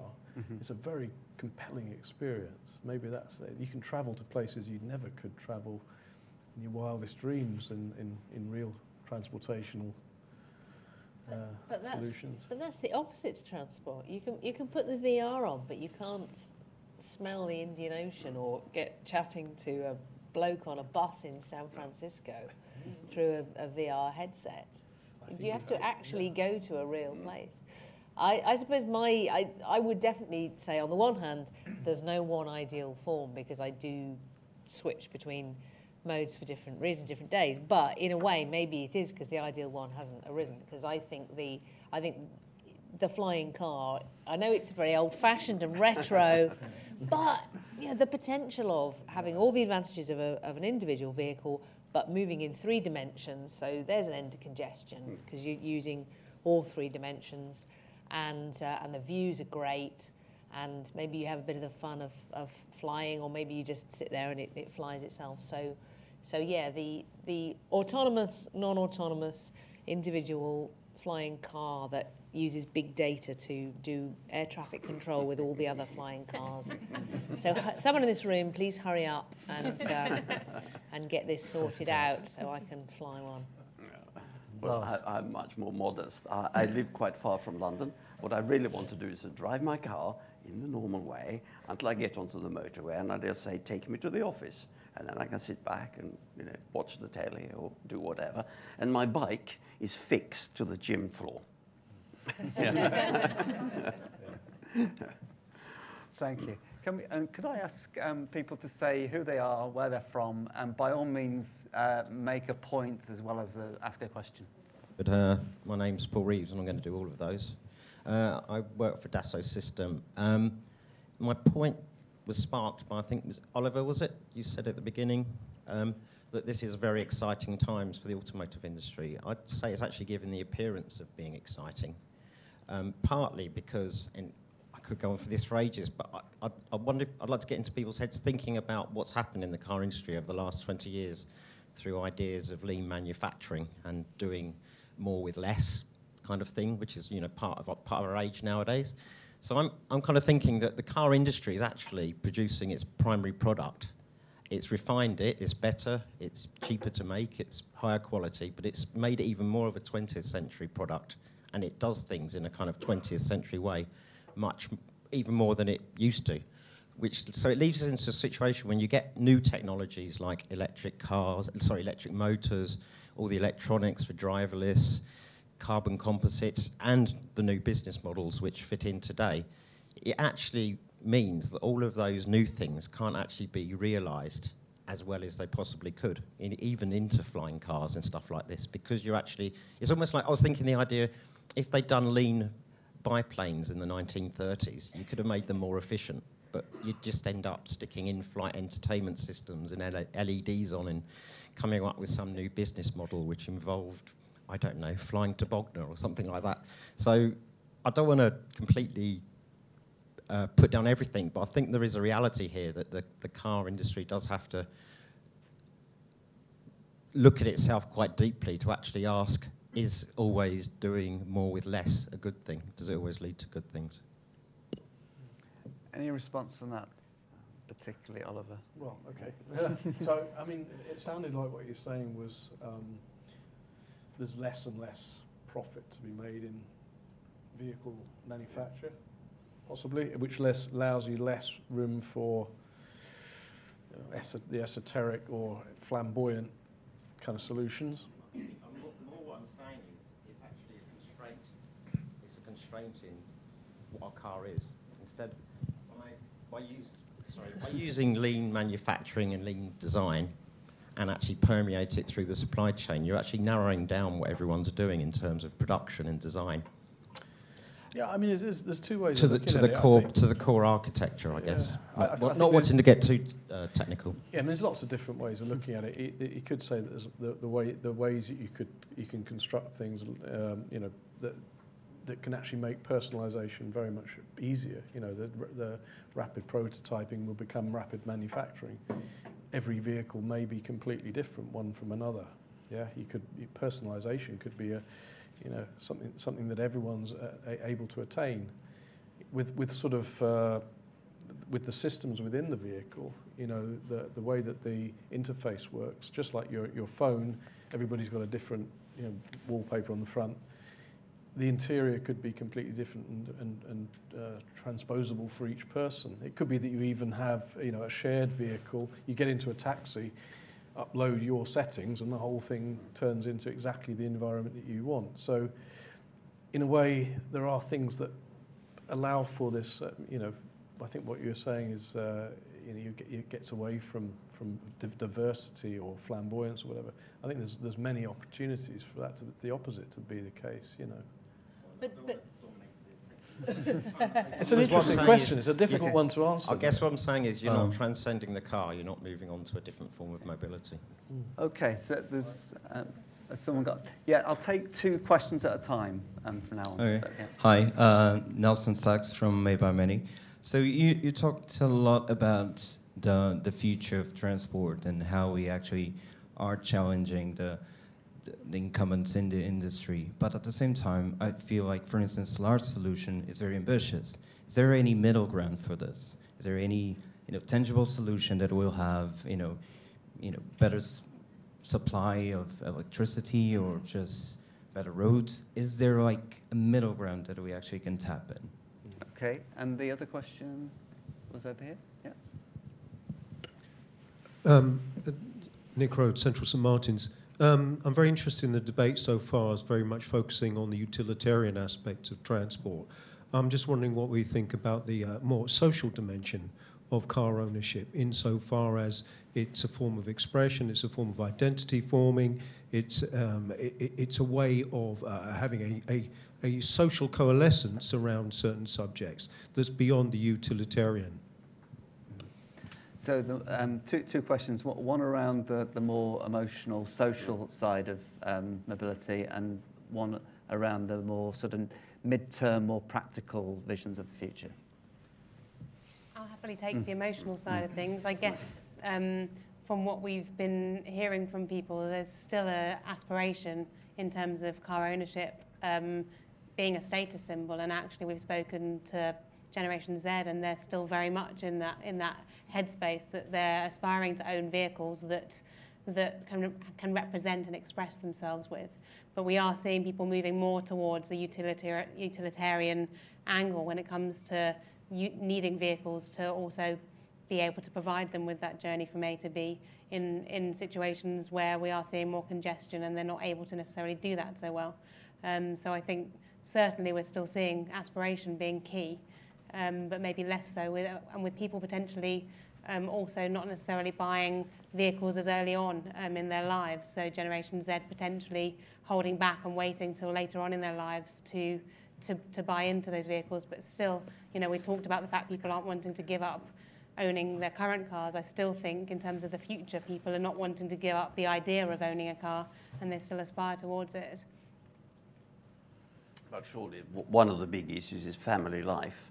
Uh, you know, pretty well my children, grandchildren, you know, before they were married and had kids, there's no way. I mean, car, you don't be ridiculous. Once you have kids, you want a car. Yeah. It's very simple. Don't you agree? Yeah, I mean, definitely. Uh, One of the things that, in talking about this middle ground, it, make, it makes sense to me is that, well, you know, you talked about this go away and park yourself. I mean, generally speaking, I would imagine that the, the infrastructure of roads I- exists. The likelihood of large amounts of new infrastructure is, is, I would say, fairly low. Let's make the most of what we've got. And, and one of the things that really strikes me is, you know, I don't know if anyone saw this thing on the BBC where the, the, the architectural firm had done this vision of a suburban street in Harrow where uh, all of the cars are taken away, the parked cars are taken away, and, and it's replaced by a, you know, a public space, um, you know, play, a play space, and so, you know, something like that. It's, it's uh, or, or, or an activity space. It was fantastic. I mean, the thought that 95% of the time cars are parked. You look at the, you look at those, look at those streets. It's, they, however beautifully you design the car, it's like litter on that street, and, it, and, it's, and, it's, com- and it's completely un, I know, know. unreasonable to have, you know, that amount of space taken up with, with parked vehicles. It, re- But it I really will is. take you up on the investment side of things because it is absolutely clear that uh, the world at large is spending billions on what's called mass transport. Yeah, your you know your Crossrail ones, your Crossrail twos, you know your eight underground lines in Riyadh. You know we are spending an enormous amount of money on that, and part of our particular vision is the fact that the car industry and the private investors can actually provide at least half of the investment in that the vehicles don't have to be bought publicly. This is the huge advantage of the car system, is the cars are bought by individuals and paid for by individuals.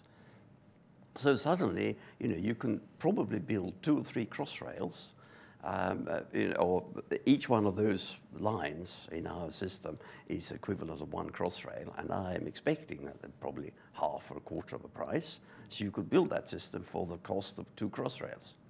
Come on. Colin. If I, if I just comment on that, I, I question whether you can solve congestion with more infrastructure. I, I think you, y- y- invariably, when you see new flyovers added, new uh, highways built, imme- almost instantly they're, they're, they're full because there's this idea of sort of supply and demand. And I heard this sort of anecdote that I, I can't verify because I certainly wasn't around then, but that the average speed in, in central London has been about 18 kilometers an hour since the time of a horse and or 18 miles an hour since the time of horse and carts because that's roughly where supply and demand intersect and adding a whole bunch of supply just brings in, in more demand you slide your way up that curve One of the big advantages of having a new system is dynamic pricing. Yeah. Because with dynamic pricing, you can actually do something very sensible in terms of exploiting the system to its maximum benefit. So I think you can increase the average speed dramatically by putting in mm. new infrastructure. It's just that you really need to have a big political push to do it. But you know, you look at George Osborne and the amount of money that he's putting into infrastructure, and you think, well, hang on a moment, is that actually the right way to go? Hmm. But this question of supply and demand is exactly what I was talking about at the beginning. There are basically, well, you know, there are two ways to approach most things in society that people tend to want but have downsides, and one of them is to try and limit demand, and one of them is to try and increase supply. And see, to me, I would say if you build a new flyover and it's immediately full, that's a sign that you needed a flyover. You know, if you build a new supermarket and people go there and buy food, that's probably a sign that there were people nearby who wanted to buy food. Uh, and, and I don't think people are going to start eating immensely more food because you've opened a new supermarket. They'll perhaps shop somewhere they didn't shop before. They'll perhaps have a shorter walk home. In the same way, if you build a new flyover and it's full, you probably needed a flyover. There's very little going out driving just for the hell of it. Uh, I won't say there's no driving for pleasure, and certainly as a motorcyclist, you know, going out to ride for the pleasure of riding is quite possible. People don't tend to do that in rush hour when there's congestion. People tend to do that precisely on a Sunday afternoon when, when the roads are empty. And the, the idea that, well, you know, we're, we're going to have less congestion by reducing the road space, which does seem to be the policy in London. Our local council have come around and widened the pavements in an apparently random configuration, uh, which uh, the only benefit of which I can see is going to be to them because they will come back and say, oh, there's a parking problem now. Let's ask you again about residents parking because every time we ask you, you say no. And, um, and, it, and the idea that by cutting down road space, which does seem to be a very explicit policy in London, that somehow you're going to improve congestion is an idea that would only make sense to somebody who thinks if we make it bad enough, people will stop driving because they're clearly only driving to be willful. Mm. If the flyovers are full at peak times, to go back to the electricity analogy, mm. flyovers are full at peak times, they're not going to be full the rest of the time. Well, great. Uh, it means at peak times, people can get where they're going a bit quicker, which is kind of the point of transport as a rule. It is, but I think the example with food, there aren't many substitutes for food. there are some for driving at peak time, riding your bike. So there are both push and pull factors, and yeah, those are those are some of the push factors to try and get people on their bike. But comparing it to building a supermarket and people wanting to eat, uh, there aren't substitutes for food, but there are for transport. But, but, but implicit in your argument is that people ought not to want to travel, but people do want to travel. No. People don't need to go to supermarkets and buy food. You know, we could all have a pig in the yard and grow potatoes. We've kind of got beyond that. I mean, most of human life is not about the bare necessities of existence, certainly in, you know, in advanced economies. And great. You know, pe- people always say to me, why do people have four by fours? Uh, we, nobody needs a four by four, especially in London. And I would say, well, yeah, you know, nobody needs an inside toilet and hot water. My mother grew up without an inside toilet and hot water. But I'm really glad that those things are now the norm. Yep. And I actually think that being able to travel independently when you want to, where you want to, without getting unreasonably held up in congestion, some of which appears to be deliberately made to try and discourage us from travelling. I, I think that the freedom to travel is a human good. But one, one, one person's freedom destroys the freedoms of others. I mean, that's the point about you know using this space for just vehicles. You know, may, maybe one day you press a button and your car goes and parks itself, so you, you, you get that space. Or, or maybe you have a flap you know? in the pavement. Or maybe. Are, I've seen these in cities. I can't remember which European city. It's, it's a thing you you drive onto this thing in the pavement. And it goes down, and there's an underground car park. I'm brilliant, you know. I, I'm not particularly attached to having a car parked outside my house. Yeah. But I do think that maybe if we started with what people want and see if we can provide that while minimizing the bad things like pollution and mm. congestion, that that would be a better way to do it than to start by saying, well, people want the wrong thing. How can we discourage them? Here's a statistic for you, though. Listen, uh, square meet per square meter in London, you know what it costs for, for land. In Kensington and Chelsea, it's, uh, I think it's something like um, thousand, uh, twelve thousand pounds per square meter. Okay. This in, is in floor space. This is not yeah, land. okay. Yeah, this but land, think about, That's think different. about, It's yeah, okay, issue. fair enough. Yeah. In, in Wandsworth, it's five thousand, and in uh, I don't know if anyone's from County Durham. It's only eight hundred pounds there. But you know, if, if, you, if you take spa that space up with a, with a Range Rover, which is 10 square metres, that's 120 grand in, in Kensington and Chelsea. Not built, but Yeah, yeah, yeah. occupied, you know, yeah, it's yeah. a, which, which makes them a bit of a bargain. I'm not trying to sell anybody a Range Rover. Go, going back to Colin's point about, uh, you hear it a lot about, you know, build more roads, they just fill up. Mm. Um, I guess it goes back to my early question about what's the higher purpose here. Because if, if it's about maximising mobility in the way that I described about maximising the, the amount of people moving around as quickly as possible, that you still maximise, you're getting more people around. Um, Yeah. with, with those more people, they might be going at they might be going at the same speed as they were before, but more people are moving around. So uh, it depends what your higher purpose is. Is it to avoid gridlock, or is it to get more people around? But are more people just moving around in vehicles though? Because I don't know if I agree that actually people would have been doing those journeys in their cars anyway. They might not have been. They might have been doing those journeys in, by another means of mode of transport. And they suddenly have this option to potentially, that might not have been viable before that, to potentially be able to do their commute home that they, that they may have just always given up on because that journey took them way too long. Suddenly they've got a slightly more direct route. It might still be congested, but it's more direct than going on three modes of transport, a tube, a train, and then picking up their car at the station at the other end. And I mean, I'm not, I'm not going to advocate not building more infrastructure. I'm just saying that that alone is definitely not going to get you there. And the idea of minimizing uh, externalities is exactly that. You're rationing public good to some degree. And you said it's, this, is a, this is, in your view, a, a right that, that people have to freedom of mobility. Well, if you have a scarce resource, you have to ration it somehow. So you're saying, look, we want you to do less of something. And yes, that involves both incentives and that involves penalties. And that, that is something that you have to deal with. Those trade offs of opportunity costs are things that you have to, re- to, to deal with when you're dealing with scarce resources. It doesn't mean you ignore what people want. It just means that you acknowledge that you need to push them towards some things that, that no, but that, that have that have social benefits. I mean, how how do you propose to not to, to, to avoid any any of that trade-off? To just say we should we should accommodate everybody's needs. Apply that to other forms of social spending around healthcare or something. Do we just keep building, keep building and building and building everything? Well, okay, let's, let's use an, an analogy then. Um, the, the air quality, which, yeah, still an ongoing issue in cities, Mm-hmm. but in the 1950s in Britain, air quality was so bad that thousands and thousands of people died because of the smog. Mm-hmm. And they went, we've got to do something here. They brought in the Clean Air Act. Uh, and they, what they said was, well, you all heat your houses and do your cooking and boil your water with coal. So in future, we're going to ration coal, and you can only wash once a week because you've got to think of the externalities. So you can still use coal, but you can only use 100 weight per year per, per family instead of using as much coal as you wanted because we've got to think of the externalities. Of course, they didn't do that. They brought in the Clean Air Act, which said use smokeless fuel. Factories don't pump out the, this harmful stuff. In fact, factories, why don't you move out of the centre of cities?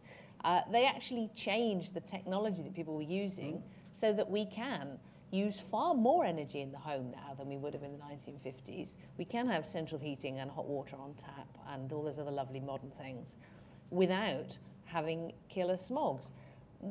It, it, I mean, Basil Bazalgette, it was Bazalgette's what, death day or birthday, something yesterday, who built the lovely sewers, which I'd like you all to appreciate at least once today. you choose your own time. And, but it, if Bazalgette had had that approach, when he went to Parliament and said, I've got this scheme, he would have said, I've got this great scheme, right? The problem is that London is just overwhelmed with human waste because the population is growing. The new scheme is that we will give every household two buckets, a brown one and a yellow one, and we'll collect them once a week. Uh, and that way people can be aware of how much waste they're producing and it will incentivize them to produce less waste. and they didn't do that. They, they built some sewers. yeah, yeah. So I, I it- couldn't agree with you more. build really, yeah. we need we need tunnels. We need uh, we need power stations. We need nuclear fusion, so we can all have electric vehicles that are really cheap. We need flying cars, so we can use all three dimensions and not get congestion. We need a, we need a bit of vision. Absolutely. I, I'm keen to get one more round of questions. but, um, so over there and at the back. Uh, hi, my name's uh, Adrian Clark. I'm a vehicle design student uh, at the Royal College of Art. I think the thing that's been kind of slightly overlooked is it's not it's it's about cost and it's about overall cost. And I would imagine most working people not wanting to politicise this whole thing, but have a have a budget for transport. And if you have a car, you essentially have to use it because you're paying for it, whether it's sitting outside your house or you're stuck in traffic. And, and it's also, you know, I mean, I'm quite fortunate. I don't have children, but I, I can imagine, you know, if you've got to take kids to school and you've then got to go shopping and you've got to take the kids to see grandma, you know, a car or your own personal vehicle, it's there when you need it 24 hours a day. You know, you have a family emergency or you need, you know, you suddenly go away for, you know, a weekend or whatever. You know, your car is, is right there, it's yours it's how you like it. You know, it's your CDs in the glove box. The heating is set how you like it. And I, and I think you know a lot of what we've seen and heard today is perhaps overlooked that slightly. Um, I guess my, my main question that I wanted to ask is actually for Colin, and it's something you said right at the beginning. Um, was you talked about the cost of uh, electric vehicles and how there was going to be an inflection point in 2021, I think you said, and they were going to get cheaper. Um, I'd be interested to know why you think that's the case, and would you agree that if they are suddenly going to the life, you know, the the the, the overall uh, life cycle cost is going to be lower? Are we therefore going to see more cars because I'm going to have guilt-free electric motoring? And with a bit of luck, it's going to sound like a Tie Fighter. So you know, we're going to have you know, and and actually, if it's going to be on uh, autonomous, you're not even going to need a license to drive it. So that's another barrier to entry that's been been taken away. So are we going to see an increase in, in, in vehicles on the roads? Yeah. So I, Co- I guess. Colin, could, would you Sorry. mind holding that thought? Yeah. And I'll just take a few more questions. Of course, because yeah, it's, of the course. last round, you see. So we'll t- I'll take four questions and then we'll have to wrap. So um, at the back. Yeah, Alastair Donald from the Future Cities Project. Um, my, my question was linked to this uh, higher purpose point as well, because Kevin, you were saying in, in, right at the very start uh, that I, th- I think it was 75% of people you said had aspirations to, for better mobility in the future and for buying cars, and it was a global survey. And I just wondered to what extent was that global survey segmented, and did it, uh, did it reveal different results for what's, what's the, the, the attitudes here in the UK and America from, from elsewhere in the world? Because instinctively, my experience when speaking to people here about mobility is a bit of a pessimistic view, and I have to say it's one that's come through quite strongly uh, on, on some of the, the comments on the panel. So uh, if, if, if it is a bit more pessimistic here, and I'd be interested to know if, the, if there was a difference here and the rest of the world, then how is it that we uh, kind of overcome that? Because the, the types of schemes that we saw right at the end there presented for, for you know, the future of car mobility, it seems to me that we, we need something more than just a kind of grudging, you know, uh, now we've got kids, so we need to get around a bit more. We need a bit, something that's a bit more visionary and a bit more aspirational, and how do we actually get that? Great. Um, could, we, could you bring it down here to, to the guy in the front? And who- who's got the microphone at the moment? Yeah. Uh, Richard Matthews from Arup. Um, a couple of um, observations. I wonder if car ownership is a bit like um, smoking. It's much more difficult to give up once you've started than not start at all. Uh, and I, I've got two kids who are in their 20s and they have no desire to own a car, which for me is extraordinary. Um, I'm, I'm a real car enthusiast, but thinking back 20 years when they were very little, um, I moved to Hong Kong for two years. And I didn't buy a car, and I didn't miss it. And the reason for that was the public transport there was cheap, and it was everywhere taxis, buses, whatever. Uh, and I had two young kids, and we just got round on public transport. Um, so I, th- I think there's a combination of things there. If, if things are convenient and cheap, I think people will use them. Okay, and the last question to Nico Dunn. Uh, Nico Macdonald, Big Potatoes. Just wanted to pick up briefly on what Oliver, it's an innovation manifesto, which bears on my point. Uh, Oliver, you said that one person's freedom destroys another, which is kind of anti-JS Millian statement. Um, I think if you if we're more innovative and more productive and produce more, then everybody can have more freedom. And if you compare this century to the 19th century, there are four or five more times people on the planet. Most people, on average, live a better lifestyle and have more freedom, which is a function of that. So I think that's the answer. I'm not saying it's simple, but it's not, uh, you know, it's not a zero-sum game, as they say. Um, I had two brief questions. One for Debbie. Um, we haven't really talked today about what's changing in people's need for transport, and that seems to fundamentally affect what the future, the shape of the future. So I'd be interested to know what your research has revealed on that front. And then to Lars, um, we also haven't talked about the idea of kind of fully autonomous automobile systems, which has been the sort of, you know, the great, great white hope, so to speak, of Innovate UK and others. Um, and I do wonder when we think about those things. One, I think we have talked about the lack of autonomy of autonomous vehicles for humans, and you know the idea of the freedom to drive. But I also wonder if you've really thought through the scenarios of using them. So you have your car tube where people come off at a certain place and connect into the traditional road system and so on. I think the assumption of all these systems is that people know where they want to go. All right? and I'm not just saying you go out for a Sunday drive or you're Jack Kerouac, you know, on the road and so on. But actually, when I get in a, I use a Zipcar as it happens. When I get in a car, often I don't know where I'm going. I have a general idea. I, I head north, and then obviously stopping by the by the roadside, I check my, you know, my maps on my phone. I kind of work out where I'm going, or where I'm going changes, or something. You know, there's all those scenarios, and it's a very human thing. Or you get where you're going, and you realise actually you're in the wrong place because you remembered the wrong pub. And I just wonder if we really thought through those kind of the very human, stupid side of things, in the best sense, in all these scenarios. And I can just see all sorts of people ending up in these vehicles going, "Get me the fuck in somewhere else because I'm not where I want to be. How do I make this vehicle turn around and find where I want to be?" Uh, so you know. Well, uh, I, certainly changing where you want to go as you're in the system. Yeah, sure. Why not? You just say no. I want to go to place X instead, and it takes you to place X instead. That's not an issue, I- as far as I can see. I guess what I'm saying is I can't even use Siri to do something. ah, yeah, yeah, yeah. yeah, but you use Citymapper, don't you? Yeah. Yeah, exactly. Well, there we are. It's exactly the same as Citymapper. You're sitting there, you've got an interface, and it says, ah, oh, I forgot, I need to go to place X instead. Place X Then, oh, the car tells you, oh, it'll now take another three minutes, and, and it will cost you another three pounds. And you say, yes, done. It, it will show you a picture of the pub. It'll go. Oh, yeah, it will show Do you you a mean picture of this the pub, pub? And you go, Yeah, yeah, no, you'll no. It had something green on the left, and then it will it will sort through and go. Here are three pubs with a green door on the left. Was it one of these? That's what big data is all about. right, we're going to need to wrap up, I'm afraid. So, could I ask all the um, panelists to take one of the questions, and if you can, say what you would do if you, if you were made mayor for six months. What what policy would you would you pass in London um, to improve mobility in London? So. Lars, you've kind of answered one of your questions. I've- I've answered it already, You, would, you would implement car tube. I know what, Yeah, what yeah, you're on. absolutely, So, absolutely, Colin. On the battery prices, I think is the one I should answer, or the, the costs of vehicles. So the reason we think that, and the analysis that we've done, is we've been gathering prices on, or gathering data on EV lithium-ion battery prices for the last five years, going back to 2010, and over that time, we've seen them come down 65%.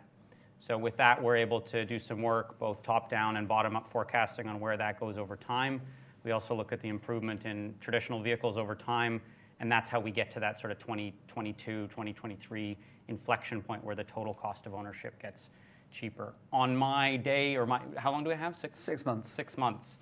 Um, probably a lot more bicycle lanes and uh, a lot of roadside uh, charging stations reserved for shared electric vehicles. Okay, thank you.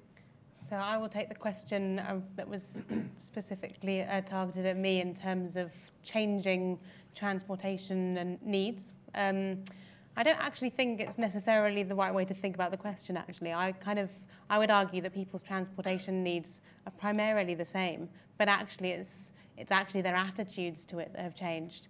Um, insofar as to say that you know, I talked earlier about Citymapper and people kind of wanting to feel in control, and with that comes this sense of, you know, I'm in within my rights to expect transport to come to me. I'm, I'm within my rights to be in control of it, to know exactly when I'm going to when I'm going to do it and exactly how long it's going to take, and I will almost kind of hack my way around the city um, in a way that suits me. So actually, maybe maybe sort of attitudes such as spontaneity, such as access and on demand, kind of those kinds of things are kind of becoming more important for people, but their, their transportation needs are primarily the same. They still need to get from where they are now to where they want to be in the kind of the best way possible that suits their needs, whether it's through carrying cargo or avoiding the rain um, or avoiding other people that they don't want to be alongside. So I, I, hopefully that answers your question there.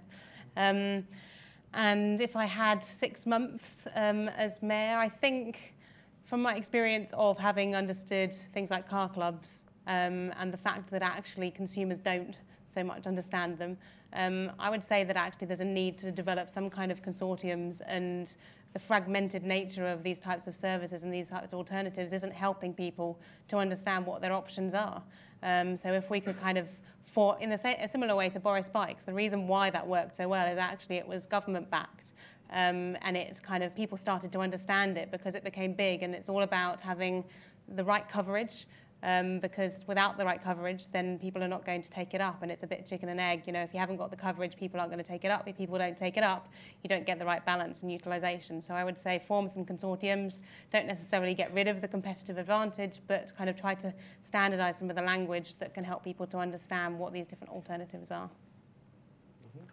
So the, the question I'm responding to is, was one at the back there, which I, which I you know, made my ears prick up a little bit. It's the idea that the, visionary solutions. I think that's a really important point. Um, you know, uh, it's the do- it's a job of designers, you know, to, to, to, to, to design the future. It doesn't have to be utopian, but it has to, it has to be something that is people-centered and, and, and genuinely gives a, a strong vision. Because I don't think the future is going to be, um, you know, presented to us by, you know, technocrats or, dare I say, accountants. I'm staying where we are in Bloomberg probably make some enemies. But uh, you know, it's about making sure that that, that designers vision. That's our that's our job is to vision the future mm-hmm. and to do it in a way that's really compelling, and it will guide, you know, the direction that that we that we go.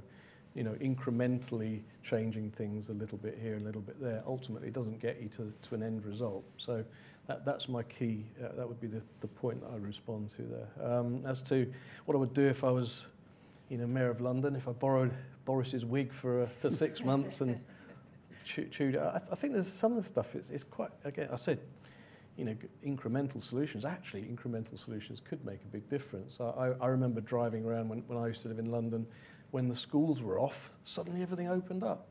You know, why, why do we expect, and this is about freedom, I didn't mean to kind of, you know, stood, stood on anyone's toes anyway, but, but you know, the point being that if you if you are able to transport children safely and uh, you know in, a, in an efficient way, you, you open up the, the, the roads for, for other uses. Also, things like um, you know dr- everyone driving to, to supermarkets to get their to get their stuff. It isn't actually necessary. That stuff can be a lot of deliveries can happen in London. They happen in the day. Things clog up. That stuff can happen at night. You know, autonomously. Uh, delivered uh, in, the, in the dead of night, you know, suddenly the whole the whole road system can can can can be opened up. You know, so so um, some incremental solution. So so that's what I would do. I don't know whether Boris has got that in his power or I would, but uh, you know. Uh, I actually, I'd like to go back to the question we, we kind of failed to answer earlier about the the emotional and and social aspects of, of transport. And I'm actually this this may sound like a like a cheat, but I'm not sure you can completely separate that from the utilitarian ones because when when people say, well, look, we need a car so that my wife can drop my daughter at nursery and then get the train to work, that that is essentially social. The the ability to have a car t- with which to conduct your your family life or you know or your, your, just your social life widens your horizons of of social potential. Uh, I mean, there was, remember, there studies in Victorian times of how we, we were genetically changed by the introduction of the bicycle because uh, poor people were now able to court and marry people from a village further away. Because that was your, your kind of your pool of potential mates went out to where you could reasonably cycle instead of where you could reasonably walk. And so you know if you start to think about transport in that sense see that it is it's, it's very much all about our social and, and emotional life. And and I think it's a bit disingenuous if we either try and pretend like, oh, I don't have a car because we really need it. Uh, is you know what? Why be why be so defensive? It's it actually it enriches us in all sorts of emotional and social ways, and and so that's why I think we need to deal with the unwanted social impacts by saying, well, okay, what does everybody want, and how can we how can we as much as possible give everybody what they want without impinging on other people's lives in unwanted ways. So if I was mayor for six months, you know, some of it is, is very practical. I would definitely commission Lars's scheme. I've been saying for ages, we need more tunnels. Uh, because nice as it is to look at the sky, sometimes you just want to get straight through. I'd also commissioned somebody recently, I saw this on Twitter, like all good things, um, uh, actually had a design for a scheme which, again, I've been touting for years, which is that you have a lot of cycle lanes in Perspex tubes uh, on stilts above the city. And when I'm feeling mischievous, I say, so they can be raised above us in the way they think they morally already are. uh, but seriously, I've always thought, why try and mix bicycles and cars? It's madness. You're moving at different speeds. Bicycles are really vulnerable. It's bad enough on a motorbike, but at least I move the same speed as the traffic and have a helmet and a massive light and a horn. Um, no big potatoes, just a horn. Uh, so, so those infrastructure things, and then also it doesn't have to be an either or, because I think there's a, there's a terrible psychological thing that we seem to do in Britain that doesn't happen everywhere else, which is that every road user, every person who wants to move is pitted against everybody else, and cyclists are the enemies of cars, and taxi drivers and van drivers are the enemies of motorcyclists. And you go to France, and everybody cooperates, and cyclists and motorcyclists get out of each other's way. I know, people in the audience looking frankly disbelieving. Honestly, I go over there, I ride my motorbike on holiday, lorry drivers stop and get out of your way, cyclists and motorcyclists, you know, make way for the other one, whatever's most sensible, car drivers get out of your it's, it's, it's like we were all human beings just trying to get from A to B without annoying each other. It's extraordinary. London should try it sometime.